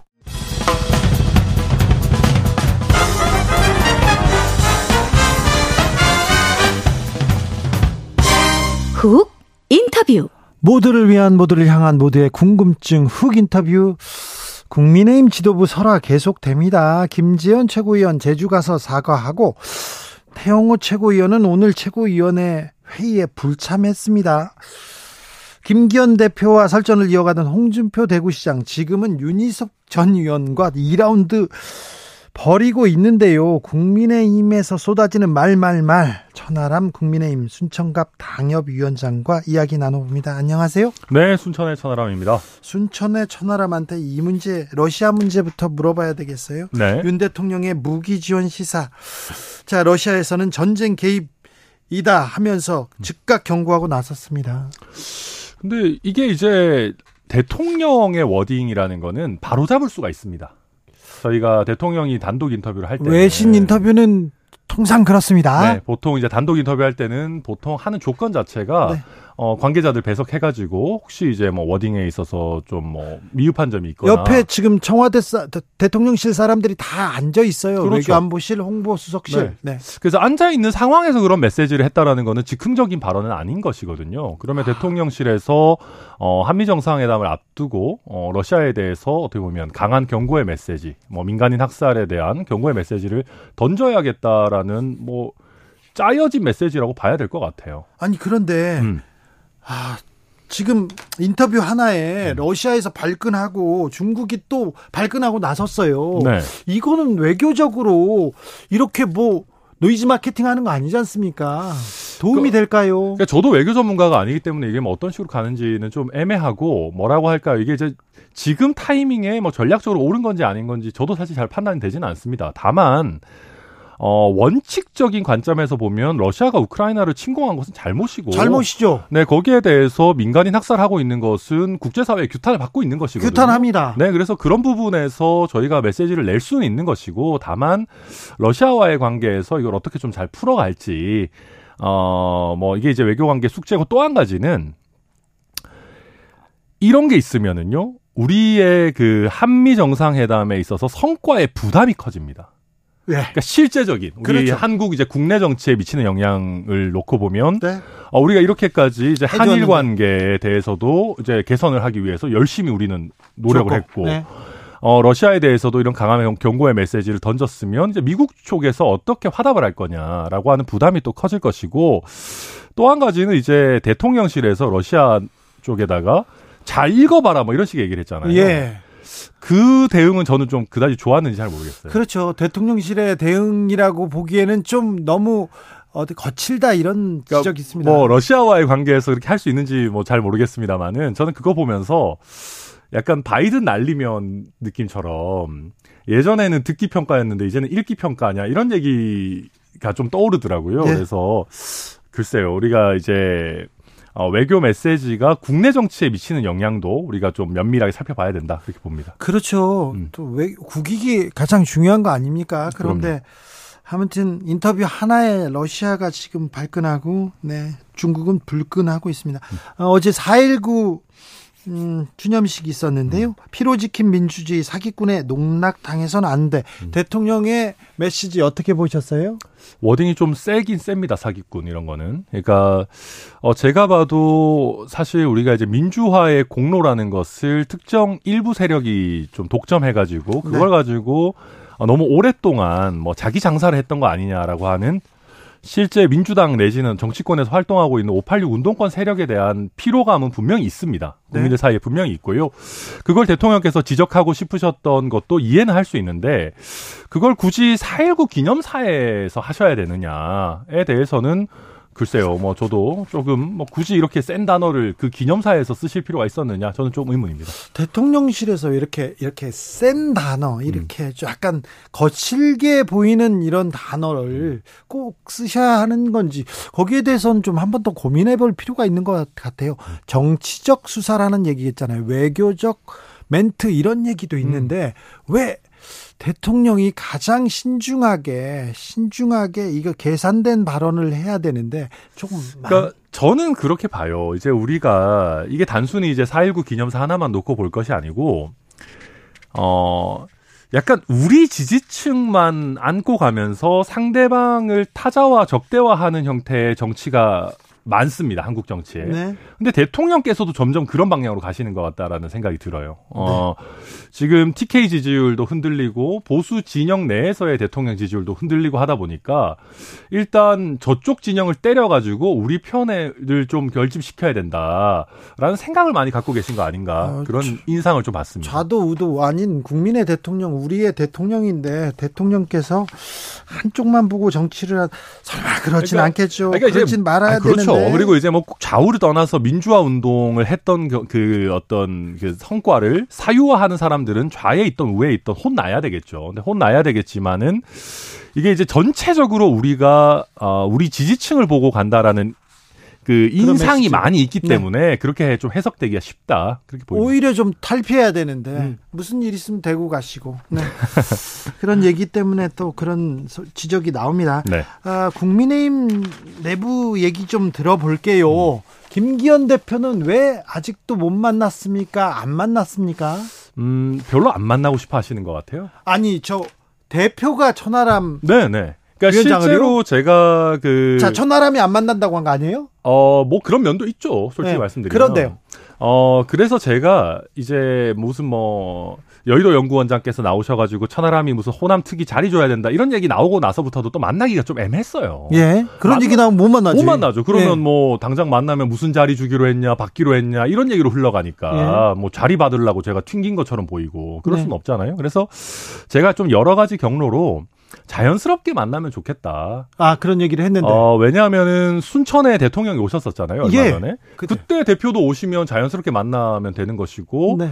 또 전주을 보궐선거를 하는 과정에서 제가 예를 들면 지원 유세를 간다든지 같이 간다든지. 그런 건 굉장히 자연스럽잖아요. 그러면 뭐 꼭 어떤 대가 관계 같은 생각도 안 들고 그래서 그런 그 의견을 전했는데 그러니까 자연스러운 만남 추구 이런 거를 이제 조금 뭐뭐 직접적으로는 아니지만 네, 자만추, 네, 원하는데. 간접적으로 예. 말씀드렸는데 뭐 별로 그렇게 의지가 없으셨던 것 같습니다. 응답이 없어요? 어, 뭐 전주에 지원 유세 와달라 이런 얘기도 한 번도 없으셨어요. 아, 그래요? 순천, 순천이야 뭐 일정이 안 맞으면 안 오실 수도 있는 건데. 네.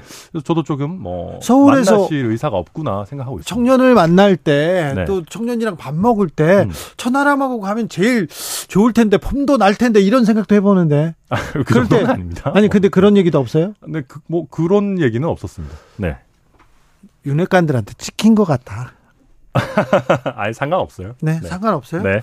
자 그런데 김기현하고 김기현 대표는 보이지 않고 정광훈 목사 얘기만 계속 나와요. 음. 네. 그리고는 최고위원들 설화 계속 이어집니다. 음. 참 이분들 이분들한테 마이크 계속 이렇게 갖다 대면요 음. 당 망할 수도 있다 이런 얘기 나옵니다. 정말 걱정입니다. 네. 어, 지금 결국 이렇게 되면은 징계해가지고 해결이 되질 않아요. 징계하기 시작하면요 남아나질 않을 것 같아요. 방금 있었던 김병민 최고위원 혼자 앉아 있을 것 네. 같다. 아, 월급 더 많이 줘야 될 것 같아요. 어, 남 다른 사람들 출석을 안 하잖아요. 추가 수당을 뭔가 이렇게 좀 지급을 해야 될 것 같은 느낌이 드는데 네. 그래서 결국은 이거는 뭐 이준석 대표도 그런 얘기를 하던데 어쩔 수 없이 대표가 메시지를 잘 내서 덮어버리는 수밖에 없다. 대표가 끌고 가야 된다. 네, 대표가 끌고 가야 된다. 그거밖에 없고 최고위원들이 메시지를 내는 것에 대해 가지고 빈도나 강도를 좀 조절하도록 어, 대표가 좀 리더십 발휘해야 되는 거 아닌가 싶습니다. 아, 그게 되겠어요?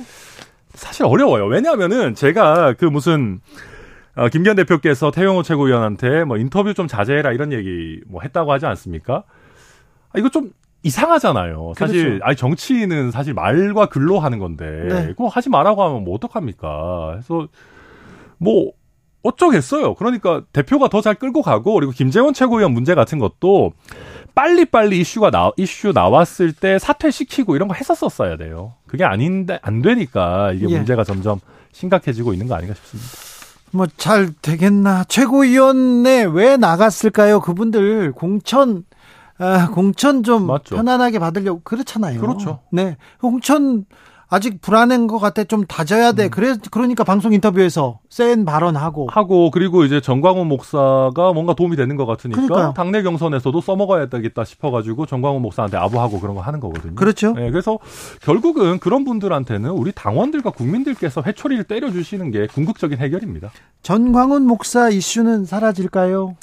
어 조금 없어질 것 같아요. 왜 없어졌냐면요. 네. 지금 대통령의 그 다른 발언 때문에 외교적 참사가 지금 정광훈 목사를 가렸다 이런 얘기 나옵니다. 아니 뭐 저는 뭐 그렇게까지 생각은 하진 않고 네. 정광훈 목사가 이제 한 사이클을 다 했죠. 뭐 본인이 할뭐 기자회견도 잔뜩 하고 네. 네, 오래 다 했죠. 했, 네, 오래 했기 때문에 이제는- 이제는 뭐 더 이상 무슨 얘기를 하겠어요 본인이. 자. 그리고 홍준표 대표, 아니 홍준표 시장도 이제 전광훈 목사 가지고 날 이렇게 뭐 하는 것보다 설전 벌이는 것보다 유니스구 의원이랑 그 공항 가지고 설전 벌이는 거는 2라운드 오히려 생산적이더라고요. 오히려요? 어, 저는 좋다고 봐요. 그게 그래요? 뭐 공항 예산이나 뭐 예타 면제 이런 거에 대한 이거는 뭐랄까 정치적인 토론의 영역이니까 저는 뭐 좋다고 봅니다. 아 그래요? 음. 토론회 유- 아 홍준표 대구시장 윤희숙 전 의원하고 설전 이어가는데 이게 네. 멈출 생각 없습니다. 홍준표 시장. 그러니까 이제 너무 뭐 응석 부린다, 뭐 꼰대다 이런 거 말고 제가 봤을 때는 그 내용에 집중해서 토론하면 뭐 저는 나쁘다 생각하지 않습니다. 그렇습니까? 네. 뭐 토론은 이어져야죠. 그럼요. 네, 홍준표 시장 저기 저기 물러서지 않는데 아마 정광훈 목사도 물러서지 않고 계속 얘기하실 거예요. 그렇죠. 네. 아 그래서 이제 정광훈 목사도 그런 거라니까요. 정광훈 목사가 이상한 소리 하는 거는 그냥 원래 그런 거기 때문에 대표가 거기에 명확하게 선을 긋고 긋고 대표의 아젠다 컨텐츠 메시지가 나오면은 거기랑 상관없이 갈 수 있습니다. 그런데요. 네. 정광훈 목사가 이상한 소리를 한 거는요. 아, 국- 이상한 소리라고 하면 국민의 상식과 좀 동떨어진 듯한 소리를 한 거는요. 네. 20년이 넘었어요. 맞아요. 20년이 넘었는데 음. 국민의힘 의원들이나 국민의힘 지도부가 음. 잘 이용했어요 중간에. 맞아요. 네, 잘 네. 이용하다가 음. 이제 뉴스의 중심으로 오니까 아 뜨거 우리는 뭐 결별한다 얘기하는 거죠. 제가 봐도 약간 그 정광훈 목사 입장에서 서운할 수 있어요. 아 서운하죠. 어, 이용당하고 버려졌다라고 네. 느껴질 수 있다. 저도 충분히 이해하고 네. 그래서 평소에 이용하지 말아야 됩니다. 그렇죠. 네. 네. 내가 국민의힘 누구한테 어, 표와 돈을 어떻게 줬는데 그런 얘기를 서슴없이 하셨던 분 아닙니까? 그러니까. 네. 아, 그래서 네. 어찌 되는지 좀 지켜보겠습니다. 자, 근데 천하람 위원장 이 전국을 많이 다니잖아요. 네. 예. 호남에서 좀 민심이 어떻습니까? 어, 최악이죠. 네. 네. 호남 제주는 지금 상황이 진짜 최악입니다. 네. 어, 그래서 이 거의 2020년 분위기 정도로 돌아왔다. 거의 황교안 대표 때 체제로 거의 돌아왔다라고 하는 게 뭐 맞을 것 같고요. 그런데 TK나 네. 서울에서도 음. 국민의힘 뭔가 음. 아니 뭐새 뭐새 대표 왔다는데 정광훈 목사 얘기만 하고 음. 있고 최고위원들 계속 이렇게 설화만 일으키고 뭐 하냐 이런 얘기 하잖아요. 제가 실제로 어제 이제 광주시 의회 워크숍을 하는데 그걸 부산에서 했거든요. 좀 특이하게. 아 그래요? 그래서 거기 초청받아서 어제 부산에서도 부산 갔다 왔는데 택시 기사님도 그렇고 거기서 만난 몇 안 되는 시민들이지만 내가 국민의힘 수십 년 지지해 왔는데 이 꼬라지가 이게 뭐냐라고 엄청나게 타박하십니다. 그러니까 TK 민심도 크게 다르지 않은 것이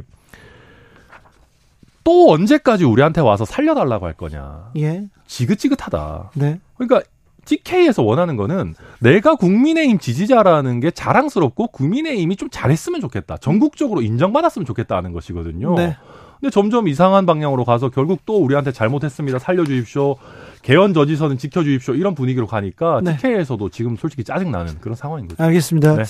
그렇다고 해서 그 TK나 영남 민심이 민주당으로 갔다 그렇게 보기도 어렵습니다. 또 그럼요. 호남 민심이 민주당 지지로 돌아섰다 그렇게 보기도 조금 어려운데 맞아요. 좀 잘하기 경쟁해야 되는데 음. 서로 지금 이거 뭐 하고 있냐 이렇게 지적하고 있는 형편인 것 같습니다. 민주당 상황은 어떻게 보시는지요? 돈봉투 파동이라고 해야지요. 음. 어찌 보시는지요? 배가 불렀죠, 여기도. 배가 불렀다. 무슨 얘기냐면은 이거 진짜 심각한 문제거든요. 예. 근데 안 심각하잖아요. 아니 국민들도 다 심각하다고 생각해요. 네. 근데 민주당 사람들만 안 심각하잖아요. 안 심각해 보여요. 왜 안 심각하냐면은 지지율이 당장 안 떨어지고 국민의힘이 줌- 죽쓰고 있고 네. 대통령 지지율이 뭐 엄청나게 낮고 네. 이러니까 뭐 당장 선거 치료인데 큰 문제 없겠는데 이런 생각이니까 안 심각한 거거든요. 이게 원래 지금 전당대회에서 동봉투 돌렸다 뭐 관행이다 이런 소리 하는데 실제 요새 국민의힘에서 안 그럽니다. 자기들끼리만 관행인지 모르겠는데 그리고 관행이었어도 들켰으면 제대로 사과를 해야 될 거 아니에요. 근데 뭐뭐 그거 뭐 얼마 돈 되지도 않는 거 뭐 관행인데 이거 가지고 그러냐 이런 소리 하고 있으면은 지금 민주당이 착각하고 있는 게 당장 이게 지지율에서 빠지지 않더라도 국민들로 하여금 민주당이 그래도 옛날에는 조금이라도 도덕적으로 우위가 있는 줄 알았는데라는 건 이제 다 까먹었고요. 그리고 본인들이 뽑아놓은 당대표의 어떤 그 전당대회 민주적인 정당성이라는 것도 완전히 상실시키는 겁니다. 이거 당 이름 바꾸고 난리 쳐야 되는 그런 사안인데 좀 너무 조용해요. 저는 위기감 못 느끼고 있다고 봅니다. 민주당 지도부가 위기감을 지금 못 느끼고 있습니까? 그거의 가장 큰 조력자가 사실 국민의힘이기 때문에 네. 제가 뭐라 드릴 말씀은 없는데 네. 국민의힘이 만약에 조금 더 잘하고 있었고 이번에 민주당 지지율이 열세 있었다면은 결코 이런 분위기 아니었을 거예요. 그렇죠. 네. 네. 이 지금 지지세 때문에 아 민주당이 좀 안이하게 판단한다 이렇게 보시는군요. 네. 리얼미터가 미디어 트리뷴 의뢰로 이달 10일에서 14일까지 닷새간 조사했습니다.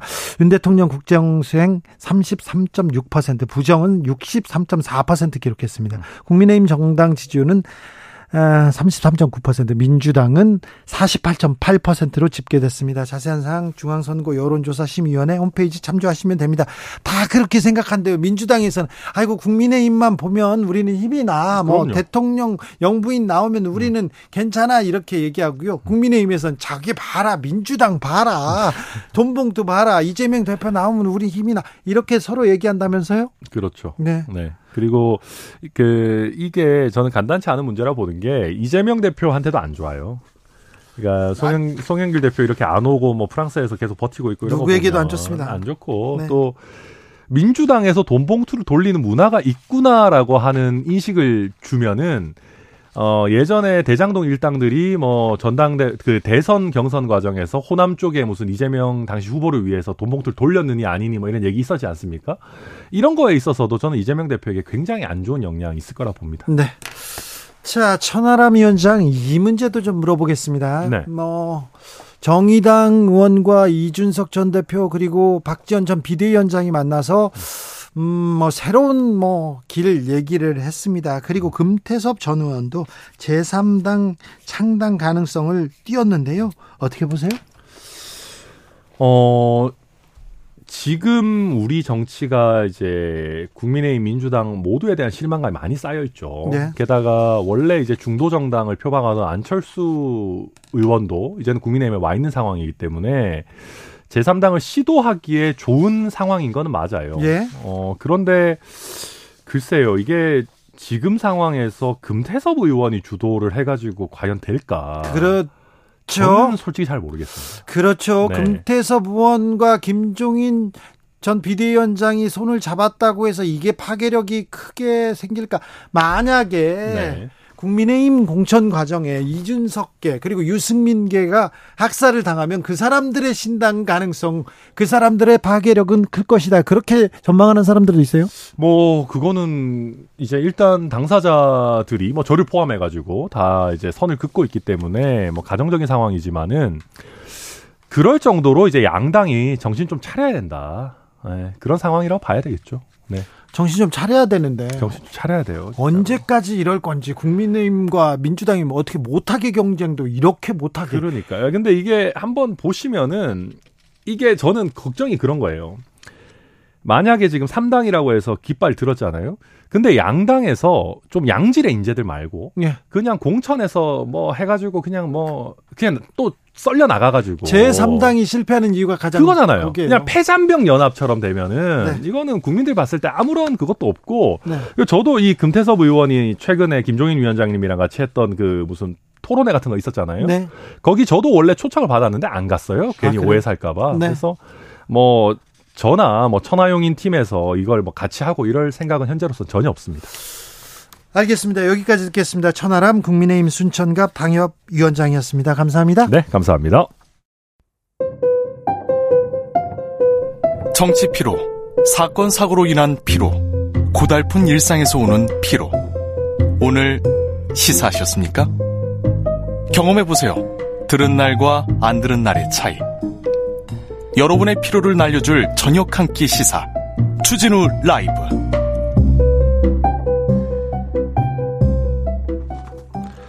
전세금을 돌려받지 못한 뒤 스스로 목숨을 끊은 피해자가 벌써 3명입니다. 오늘 한 명의 피해자의 발인식이 있었습니다. 아, 피해자가 막다른 길에 설 때까지 우리는 뭘 했을까요? 국가는 정부는요? 아, 이제서야 사람이 죽으니까, 세 명이나 죽으니까 이제 대책 내놓는데 실효성은 있는지 좀 따져 보겠습니다.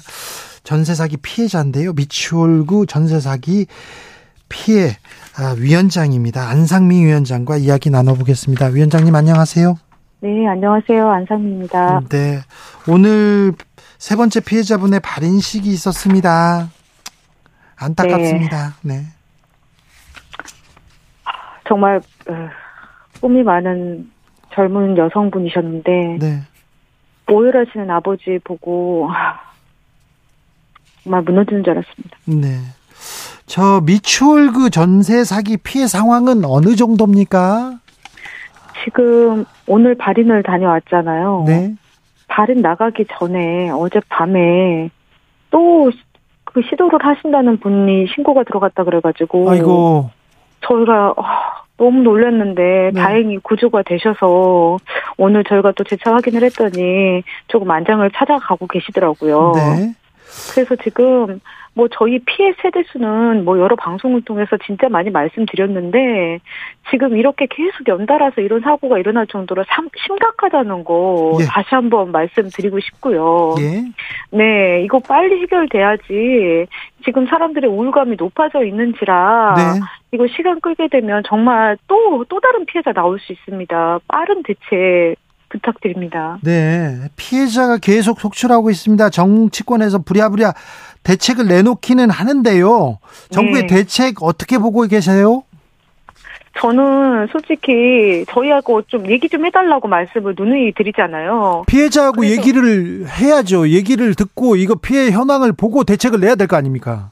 그러니까요. 무슨 대책 만들기 전에 저희랑 좀 얘기 좀 해주셨으면 좋겠어요. 자꾸 얘기 없이 뭔가 이렇게 툭툭 던지시는데 그게 또 지금 알맹이도 없고 언제 될 줄도 모르고 이게 희망 고문 같은 그런 현상이지라 저희하고 얘기를 좀 먼저 해주시고 거기에 또 걸맞는 지원을 좀 부탁드리고 싶은데 그게 좀 아직 안 되고 있네요. 국민의힘 아쉽네요. 김기현 대표가 오늘 피해자들 만났다고 하던데요.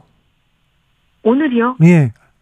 누구를 만나셨을까? 어젯밤에 그 빈소에 오신 거를 말씀하시는 걸까요? 아니 뭐 논쟁도 있고 그랬는데 다른 아. 어젯밤에 만났는데 그렇게 계속해서 경청하고 있다고 얘기하는데요. 아, 경청을 하시는지 솔직히 모르겠습니다. 저희가 언성이 좀 있었습니다. 예. 네. 어, 이 현상을 좀 어떻게 파악하신지 제가 좀 여쭤봤는데, 네. 네, 그냥 너희 필요한 거 얘기 먼저 해라는 좀 이런 느낌을 받아서 저는 그 솔직히 지금 국회 국민의힘이 저희 사건에 제일 관심이 없으셨거든요. 그래서 어떠한 시각으로 이 사건을 바라보고 계신지 정말 궁금했는데 네.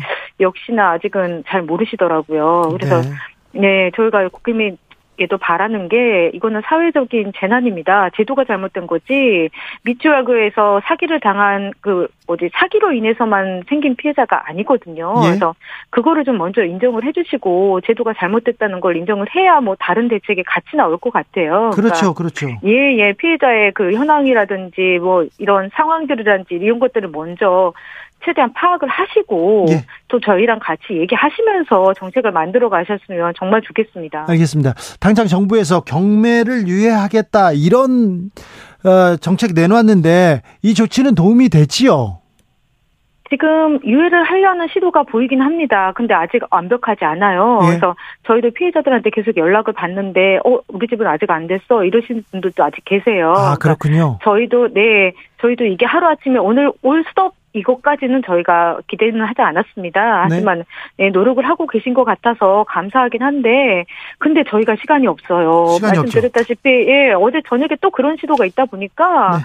저희가 이거를 어 조금 급하게 급하게 요구 드릴 수밖에 없어요. 자 지금 그러면요 네. 피해자들한테 가장 도움을 줄 만한 그런 대책은 뭘까요? 일단 저희 얘기를 좀 들어주세요. 그리고 얘기를 같이 듣고. 상, 예, 같이 상의를 하고 일단 경매 중지는 뭐 당연한 거고요. 예 그리고요. 저희가 예, 저희가 최대한 피해를 회복할 수 있도록 저희가 바라는 거는 또 저희가 남원기 좀 털어주셨으면 좋겠어요. 뭐를요? 남원기를 탈탈 털어서 남원기뿐만이 아니라 그 일당들 모두 털어서 아 네네네 그 네, 사기 사기 사기꾼. 네네 사기꾼들 다 털어서 네. 뭔가 이게 좀 잘못한 사람들이 벌을 받는 세상이 돼야 네. 심리적인 치료가 될 것 같고요. 그렇죠. 네. 네네 그들 털어서 청구하시고 저희는 먼저 선 구제해 주시는 방향으로 같이 좀 의논을 해주셨으면 좋겠습니다. 알겠습니다. 잘못한 사람 먼저 잡아야죠. 그리고 돈을 빼돌렸을 수 있으니까 그거 수사해야죠. 네네. 자, 임차인 우선 매수권 검, 검토하겠다 이렇게 얘기하던데요. 도움이 네. 될까요? 아, 그게 어떤 조건과 어떤 그 세밀한 사항에 따라 틀리겠지만 일단 검토를 해주신다는 것 자체가 감사합니다. 하지만 그거 가지고는 안 되고요. 좀 세부적인 사항이 빨리 나올 수 있도록 저희와 상의 부탁드리겠습니다. 일단 피해자들의 목소리를 들어라. 그래야 대책이 네. 나온다. 이 얘기 계속 하시는데요. 네, 자, 네. 왜냐면 네. 네. 앵커님, 왜냐면 저희가 그 민주당이나 정의당에서 관련 법안들이 발표가 됐잖아요. 예. 근데 이제 국토부 장관이라든지 이 법안에 대해서 서로 좀그 이해하는 차, 차이가 좀 있으신 것 같아요. 그래서 그래요. 예, 다 같이 모여서 좀 같이 공부 겸 의견 겸 네. 이런 시간 좀 빨리 만들어 주셨으면 감사하겠습니다. 알겠습니다. 그리고 피해자들한테 시간이 많지 않습니다. 시간이 계속 이렇게 가고 있습니다. 그러니까 빨리 만나서 일단 피해자들의 목소리를 들어라. 그리고 실질적인 좀 제도를 내놔라. 이렇게 예- 얘기하면 되겠네요. 네네 그리고 한 가지만 더 말씀드리면 될까요? 네. 네, 저희가 그 경매 채권들이 은행들이 이거를 MPL로 넘기고 있어요. MPL이 MPL 로 뭡니까? 그 뭐지 경매 채권을 사주는 네, 그 그런 뭐랄까? 회사에. 예, 그런 회사에 넘기고 있는데 예. 그렇게 되면 저희가 그걸 조치하기가 더 어려워져요. 네. 일반 일반 은행권이 아니라 MPL로 넘어가면 네. 그게 수를 쓰기가 더 어려워져요. 그래서 그 넘어가지 않도록 그 작업도 같이 좀 해주셨으면 좋겠어요. 알겠습니다. 네. 말씀 잘 들었습니다. 저 잘 들었어요. 아, 네, 감사합니다. 안상미 미추홀구 전세 사기 대책 위원장이었습니다. 감사합니다. 나비처럼 날아 벌처럼 쏜다. 주진우 라이브. 자, 답답한 상황입니다. 이 상황에서 어떻게 벗어나야 될까요? 어떤 추가 대책이 마련돼야 할까요? 주택세입자 법률지원센터 김태근 변호사에게 들어봅니다. 변호사님 나와 계시죠? 네, 안녕하세요. 네. 참, 저, 전세 제도가 우리나라에만 있고 참 좋은 제도라는 얘기를 계속 듣고 저도 그렇게 생각했는데요. 네. 이 전세 제도에 이렇게 맹점이 있었습니까? 사기치기 좋은 구조였습니까? 음, 일단 뭐 전세 제도의 좀 본질에 대해서 생각해 볼 필요가 있습니다. 그 많은 분들이 전세를 임대료로 어, 오해하시는 경향이 있는데 네. 사실 전세는 세입자가 그 집주인에게 빌려주는 돈이고요. 예. 그에 대한 이제 이자 상당으로 집주인 이익을 얻는 거죠. 예. 그러니까 엄밀하게 보면 전세금은 세입자가 집주인에게 빌려주는 돈입니다. 그렇네요. 어, 빌려주는 돈이기 때문에 그 전세를 전세금을 빌려줄 때는 그 주택의 담보 가치를 충분히 따져야 하고요. 예. 그러니까 두 번째 만약에 혹시 주택의 담보 가치가 문제가 생길 수가 있으니까 네. 그 집주인의 신용을 예. 꼼꼼히 따져봐야 하는 거죠. 네. 근데 이제 어 그게 어렵잖아요. 네? 그게 어렵잖아요. 집주인의 신용을 따지기가. 그러니까 따정가 그러니까 계약을 체결할 때는 그 집주인을 만나셔야 만나셔야. 꼭 네. 집주인을 만나고 집주인이 뭐 하시는 분인지 최대한 알아봐야 하고 예. 그다음에 이제 공인중개사 믿고 계약하시면 안 되고 그런 이제 그런 부분인데 한국 사회에서는 어 마치 뭐 집주인이 그 임차인에게 뭐 해주는 것처럼 이런 인식이 있어가지고 집주인을 안 만나고 계약을 체결하는 경우가 있어요. 아, 그런 경우 좀 많았어요. 네, 많았어요. 네, 네. 그래서 집주인이 나중에 막 나가라고 해가지고 막 쫓겨난 적도 있어요. 정말 음. 서러웠어요. 음, 그래서 이제 그런 경우를 악용해가지고 이제 이런 사건이 지금 벌어지고 있는 겁니다. 네. 저 숨진 세 분 이렇게 살펴봤더니 후순위 계약자였더라고요. 네, 어, 은행이 선순위 이렇게 들어가지 않습니까? 네, 그런데 후순위 계약은 좀 위험하죠. 위험하죠. 네. 음, 그 지금 미추홀구 전세 사기 같은 경우는 그 3천 세대가 다 후순위 계약 세대예요. 아, 그래요? 어, 그래서 이제 좀 청취자들의 이해를 돕기 위해서 좀 설명을 드리면 네. 예를 들어 이제 세입자가 선순위 권리자가 되기 위해서는 네. 그 전입 신고 더하기 확정일자가 네. 그 담보권자의 등기일자보다 앞서야 합니다. 예. 이제 그렇게 되면 세입자가 선순위권자가 돼서 뭐 혹시 집주인이 바뀐다 하더라도 내 보증금 다 받을 때까지는 안 나가 아 뭐 안 나가겠다라고 네네. 버틸 수가 있는 거죠. 네. 근데 이제 미추홀구 전세 사기 같은 경우는 애초에 건축주 건, 어, 건축주가 어, 은행에서 한 60%의 돈을 빌려서 건물을 짓고 나머지 40% 가량을 가지고 세입자에게 후순위 전세금을 받은 사건이에요. 그렇죠. 어. 그러다 보니까 이제 후순위 세입자 같은 경우는 만약에 이제 집주인이 제3자로 이제 넘어가게 되면 그러니까 그 앞에 선순위 담보권이 실행이 어, 경매 절차에서 제3자의 제3의 소유자로 넘어가게 되면 네. 제3의 소유자가 집에서 나가라고 하면 이제 후순위 세입자는 그에 대해서 뭐 어떻게 내 보증금 다 받을 때까지 안 나간다라는 얘기를 할 수가 없는 거죠. 그래서 지금 미추홀구 전세 사기 피해자분들이 지금 총 3천 세대 무요. 그래서 한 세대당 만약에 가족들 한 두 분씩 생각하면 한 6천 명의 지금 피해자가 있는 거고 그 중에서 한 지금 천 세대가 지금 경매 절차에 들어가 있고요. 그리고 이제 그 중에서 한 100세대가 경매 절차에서 끝나서 이제 지금 쫓겨나온 상황입니다. 아이고 참 이렇게 피해가 큰데요. 변호사님 근데 이 건축왕이라고 불리는 사람 건축왕이 아니라 건축 사기왕이죠. 사기왕이 남모 씨처럼 네. 아 저기 한 명이 이렇게 몇천 채씩 집을 소유할 수가 있습니까? 왜 은행권에서 그냥 돈을 다 빌려주고 그랬대요? 음, 그러니까 이 남모 씨의 그 집 소유 현황을 보면 실질적으로는 남모 씨가 다 그 집을 가지고 있는데, 네. 예. 근데 이제 명의자를 제가 지금 여러 통계가 좀 다르긴 하는데 한 30명에서 50명으로 분산을 시켰다는 거예요. 예. 그러니까 분산을 시키다 보니까 뭐 금융권에서도 그게 특정 남모 씨의 소유 주택인지 정확히 알 수가 없는 거고, 그리고 이제 금융권 입장에서는 어 그 집의 담보 가치를 따져서 담보대출 원리금만 확실하게 회수할 수 있으면 예. 음, 큰 문제 없이 빌려줄 수가 있는 거죠. 은행은 우선순위고 자기네들은 피해를 보지 않으니까요. 어떻게 되더라도. 음, 음, 예. 그렇습니다. 그래서 그렇죠. 보통, 보통 이제 어, 미추홀구 같은 경우는 한 시세가 2억 원 되는 주택에 네. 한60% 되는 1억 2천 정도의 선순위 담보권이 설정이 돼 있습니다. 은행한테. 예. 그렇습니다. 그래서 이제 그 이자까지 좀 포함해서 채권 최고액 약 1억 4천 정도의 근저당권이 설정되어 있는 거고요. 자, 그러니까 이 사기 사기왕이 사고를 치고 떠나도 2억짜리니까 자 경매 넘겨 그러면 우리는 1억 2천, 1억 4천 받아가면 돼. 그리고 먼저 빠져버리면 네. 그럼 이렇게 빠져버리면 저기 살고 있는 사람들 피해자들만 그냥 뭐라고 해야 되나 피해를 다 고스란히 받아야 되는 거 아닙니까? 음, 그런 상황이 되죠. 그래서 이제 보통 이제 선순위 담보권자가 있으면 이제 세입자가 애초에 계약할 때 예. 굉장히 이제 조심하게 되고 예. 어, 이, 이 주택이 담보 가치가 충분한지, 네. 그다음에 집주인의 신용이 충분한지를 이제 꼼꼼하게 따지게 되죠. 네. 따지게 되는데, 그러니까 이제 당연히 세입자들은 그- 그걸 누구한테 물어봅니까? 공인중개사한테 물어보겠죠. 네. 근데 이제 공인중개사가 앞에 좀 빠져 있는 말이 국가 공인중개사예요. 아, 그렇죠. 음. 그럼 이제 국가에서 공인 자격증을 준 공인중개사한테 이제 물어보는 거죠. 예. 이 집의 담보 가치가 충분하냐. 예. 근데 이제 선순위 담보권이 있으니까 조금 불안하긴 한데 이 집의 임대인의 자력이 너무 충분하고 예. 2021년도부터 뭐 2020년까지 별일 없이 잘 지내고 있다. 예. 그리고 필요하면 내가 이행 보증서를 작성을 해주고 만약에 이 계약에서 사고가 나면 공제증서 2억 원 정도의 손해가 보장이 되는 공제증서 그 공인중개사협회 공제증서까지 발행해 줄 테니까 별 문제 없을 거다 라고 이제 설명을 하는 거죠. 그렇죠. 그러니까 이제 세, 세입자들은 아 주택에 후순위 세입자다 보니까 주택의 담보 가치가 좀 문제가 있다는 건 알겠는데 집주인의 신용이 대단하다라고 이제 전달을 받는 거예요. 그렇죠. 김영성님께서 아니 음. 집주인은 신용을 어떻게 압니까? 음, 모르니까 공인중개사가 있는 거고요. 결론적으로 그렇죠. 제도가 잘못된 거 아닙니까? 음. 이렇게 물어봅니다.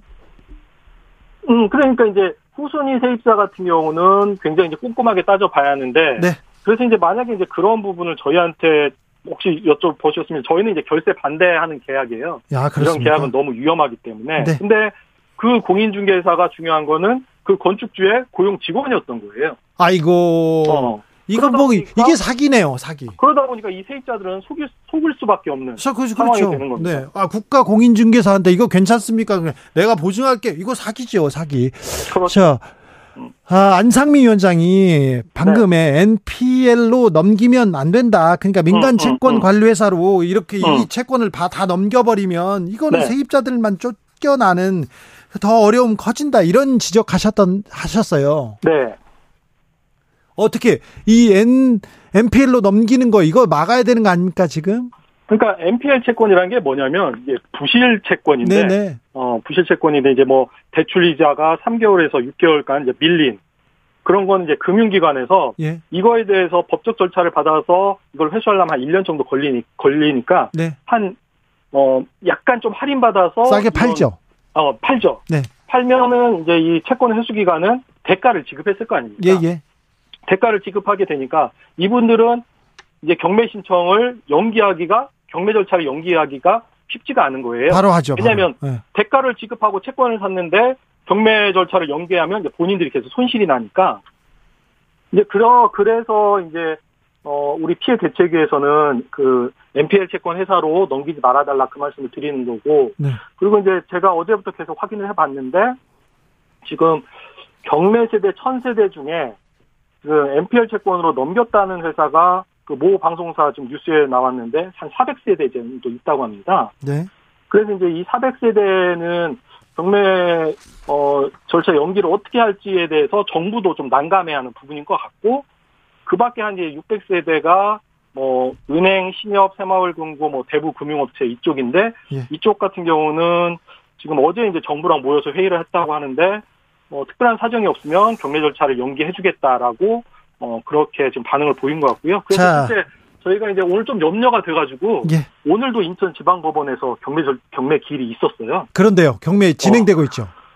아, 야, 그, 그 지- 아침에는 진행됐는데 네. 이제 저희가 막 너무 염려가 돼가지고 예. 막 이래저래 알아봤는데 결국은 어 일단은 금융기관에서 경매 절차 연기 신청을 해서 제가 확인한 바로는 총 23건 은 연기된 것으로 확인했습니다. 그래서 알겠습니다. 아, 다- 너무나 다행이다. 예. 어, 뭐 자, 큰 대통령의 경매 중단으로 지금 이제 경매는 중단되는 것 같습니다. 그리고 또 이 대책위의 노력으로 자, 시급한 정책 이거는 좀 해주세요. 이런 거 있습니까? 아, 예, 있어요. 그 마지막으로, 전에 예. 일단 경매 절차를 어 넘어가는 것 같다라고 하면 이렇게 하면 이제 너무 지금 조금 아니라고요. 일단 1000세대 중에 한 600세대는 넘어가는 것 같은데 NPL 회사로 그 부실 채권 인수 회사로 넘어간 400세대는 아직도 위기 상황이다. 네. 그래서 이 부분에 대해서 정부가 좀 신경을 쓰실 필요가 있다. 나머지 경매 절차도 좀 신경 써달라. 그리고요. 네. 그리고 이제 피해 대책위에서 적극적으로 요구하는 거는 이제 세 가지입니다. 어, 첫 번째로 이제 경매 중지 이 부분은 이제 어느 정도 지금 정부가 도와줘서 지금 반영이 되고 있는 것 같고요. 이제 두 번째 그 피해 세입자들이 가장 정신적으로 힘든 게 뭐냐면 내가 전세 사기 피해자인데 나의 전세 사기 피해가 회복되지 않은 상태에서 집에서 쫓겨난다는 게 너무 힘들어요. 그래서 경매 절차를 중, 중단했고요. 그러면 또, 또, 다른 또 추가 대책이 필요합니까? 그 추- 대출가 필요하죠. 근데 이제 그거에 대해서 이제 정부에서는 저리 대출을 해줄 테니까 전세로 이사 가라. 저리 전세 대출을 할 테니까 또 전세로 이사 가라는 이제 대안을 제시를 했죠. 맨 처음에. 예. 근데 지금 피해 세입자들이 전세 사기를 당했는데 또 전세 대출을 받아서 전세로 가라고 하니까 피해자들이 납득이 안 되는 거죠. 2차 또 전세 사기를 당할 수 있는 이제 위험성이 있고 그리고 이제 또 하나의 문제가 뭐냐면 이 기존 전세 대출금에 대해서 전세 사기를 당해서 전세금을 못 돌려받았으면 지금 우리나라 전세가 어떻게 돼 있냐면 한 80%까지 전세 대출을 세입자가 받을 수 있게 돼 있습니다. 예. 그럼 전세 사기 피해를 당해서 뭐 전세금을 못 돌려받았으면 그 기존 전세 대출은 세입자가 받았는데 그 전세 대출금을 못 갚겠죠.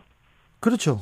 음. 그 상황에서 새로이 그 저리 전세 대출을 받아서 새 집으로 또 전세를 들어가라고 하니까 이게 피해자들이 납득을 못 하는 거고요. 그래서 이제 피해자들이 요구를 하는 게 그 경매 절차에서 피해자의 우선 매수권을 좀 보장을 해줬으면 좋겠다.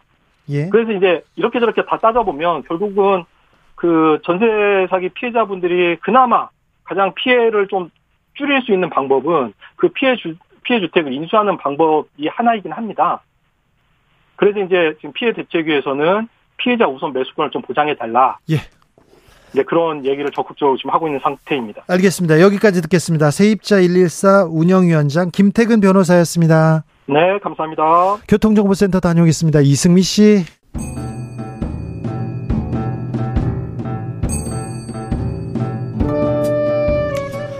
태초에 철학이 있었다. 하늘과 땅 사이 세상의 모든 질문 이제 철학으로 풀어보겠습니다. 철학 어렵다고요? 일단 맛이라도 봅시다. 철학의 맛. 정치 철학자 김만권 박사 어서 오세요. 네, 안녕하십니까. 조영근 소셜랩 접경지대 소장 어서 오세요. 예, 안녕하십니까. 네. 참 전세 사기 피해자들의 극단적인 소식 계속 옵니다. 우리나라에서 우리나라 사람들한테 집이란 특별한 의미가 있습니다. 그래서 그런지 좀 안타깝습니다.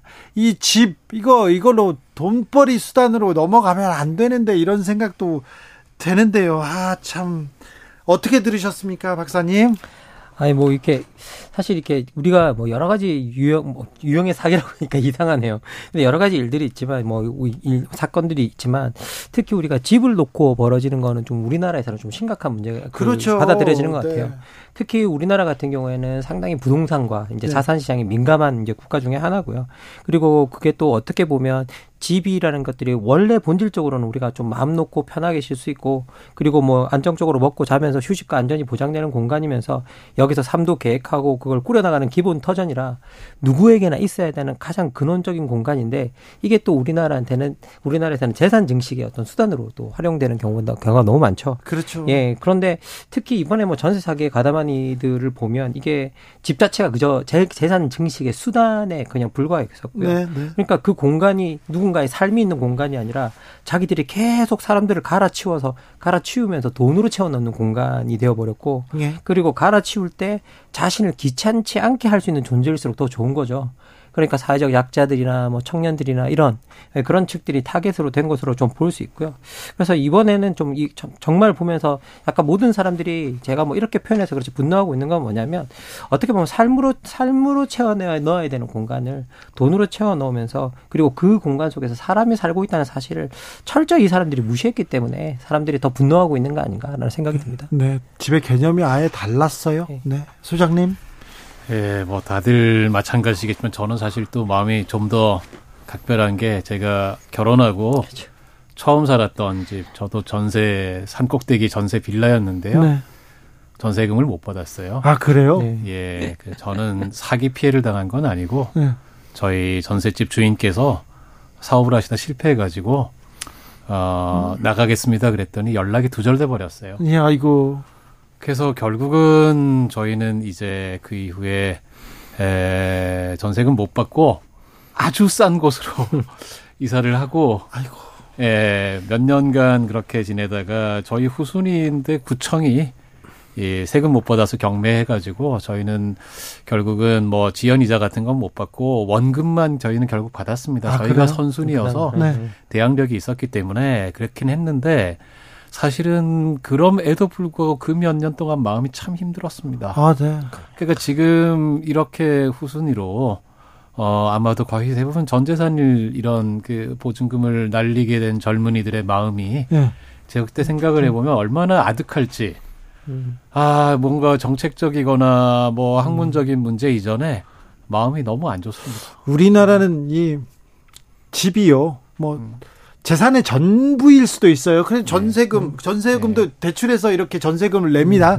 근데 해마다 이 해마다 뭐 2년에 한 번씩 계속 전세금을 올려달라고 그래요. 그래서 벌어서 갚고 대출해서 갚고 조금씩 늘려가고 그러다 이제 운이 좋으면 사고 그걸 또 늘려가고 빚을 갚고 이렇게 얘기하는데 이 아까 약자들, 청년들이 이제 사회 첫 발을 내딛었어요. 그런데 이 전세 사기 이렇게 사- 전세 제도의 맹점이 컸습니까? 이렇게 이럴 수가 있었나요? 이뭐 기본적으로 사실 우리나라 전세 제도가 좀 기이한 제도이긴 합니다. 네. 이 생각해 보면 이게 저희들이 은행에서 대출을 받아다가 내가 집주인에게 사대출을 내주는 그렇죠. 구조거든요. 빌려주는 거죠. 네, 빌려주는 구조거든요. 그래서 이게 정말 희한한 구조예요.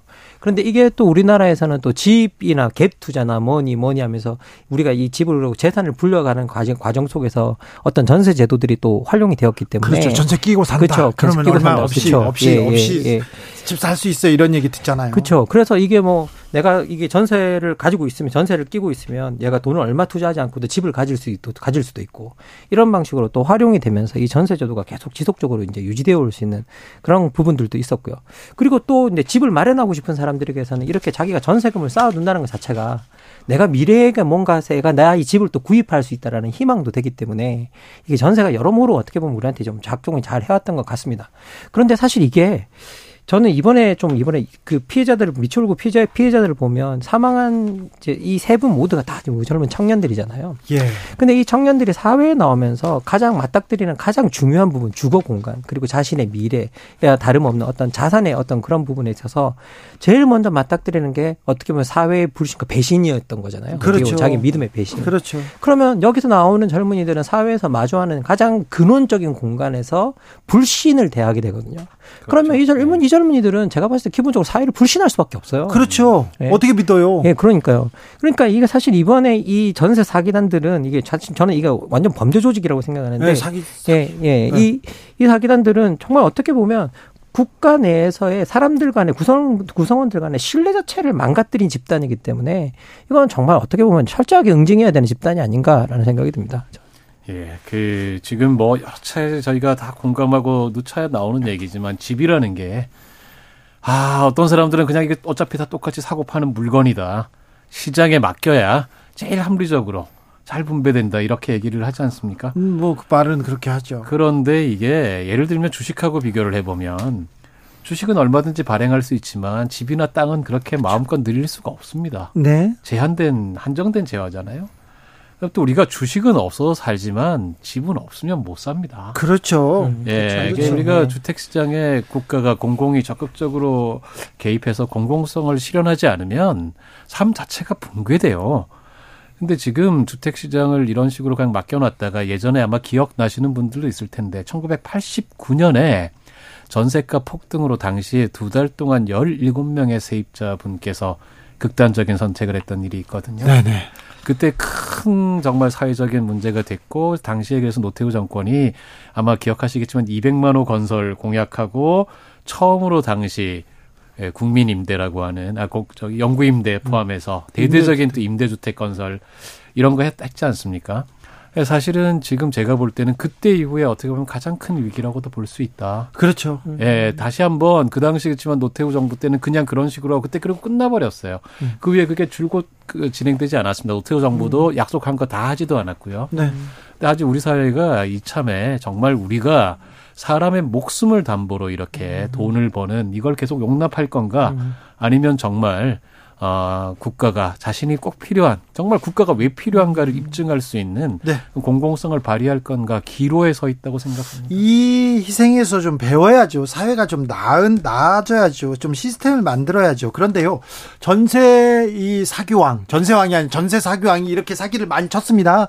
그런데요, 은행권의 도움으로 사기를 쳤어요. 어떻게 보면. 그런데 은행은 선순위야. 그래서 은행은 그래? 그러면 우리가 먼저 다 가져가요. 피해는 없어요. 오히려 경매해가지고 맞아요. 나 1억 2천 여이 집에 잡아놨는데 1억 4천으로 잡았거든요. 오 2천만 원 더 가지고 빠져갑니다. 네.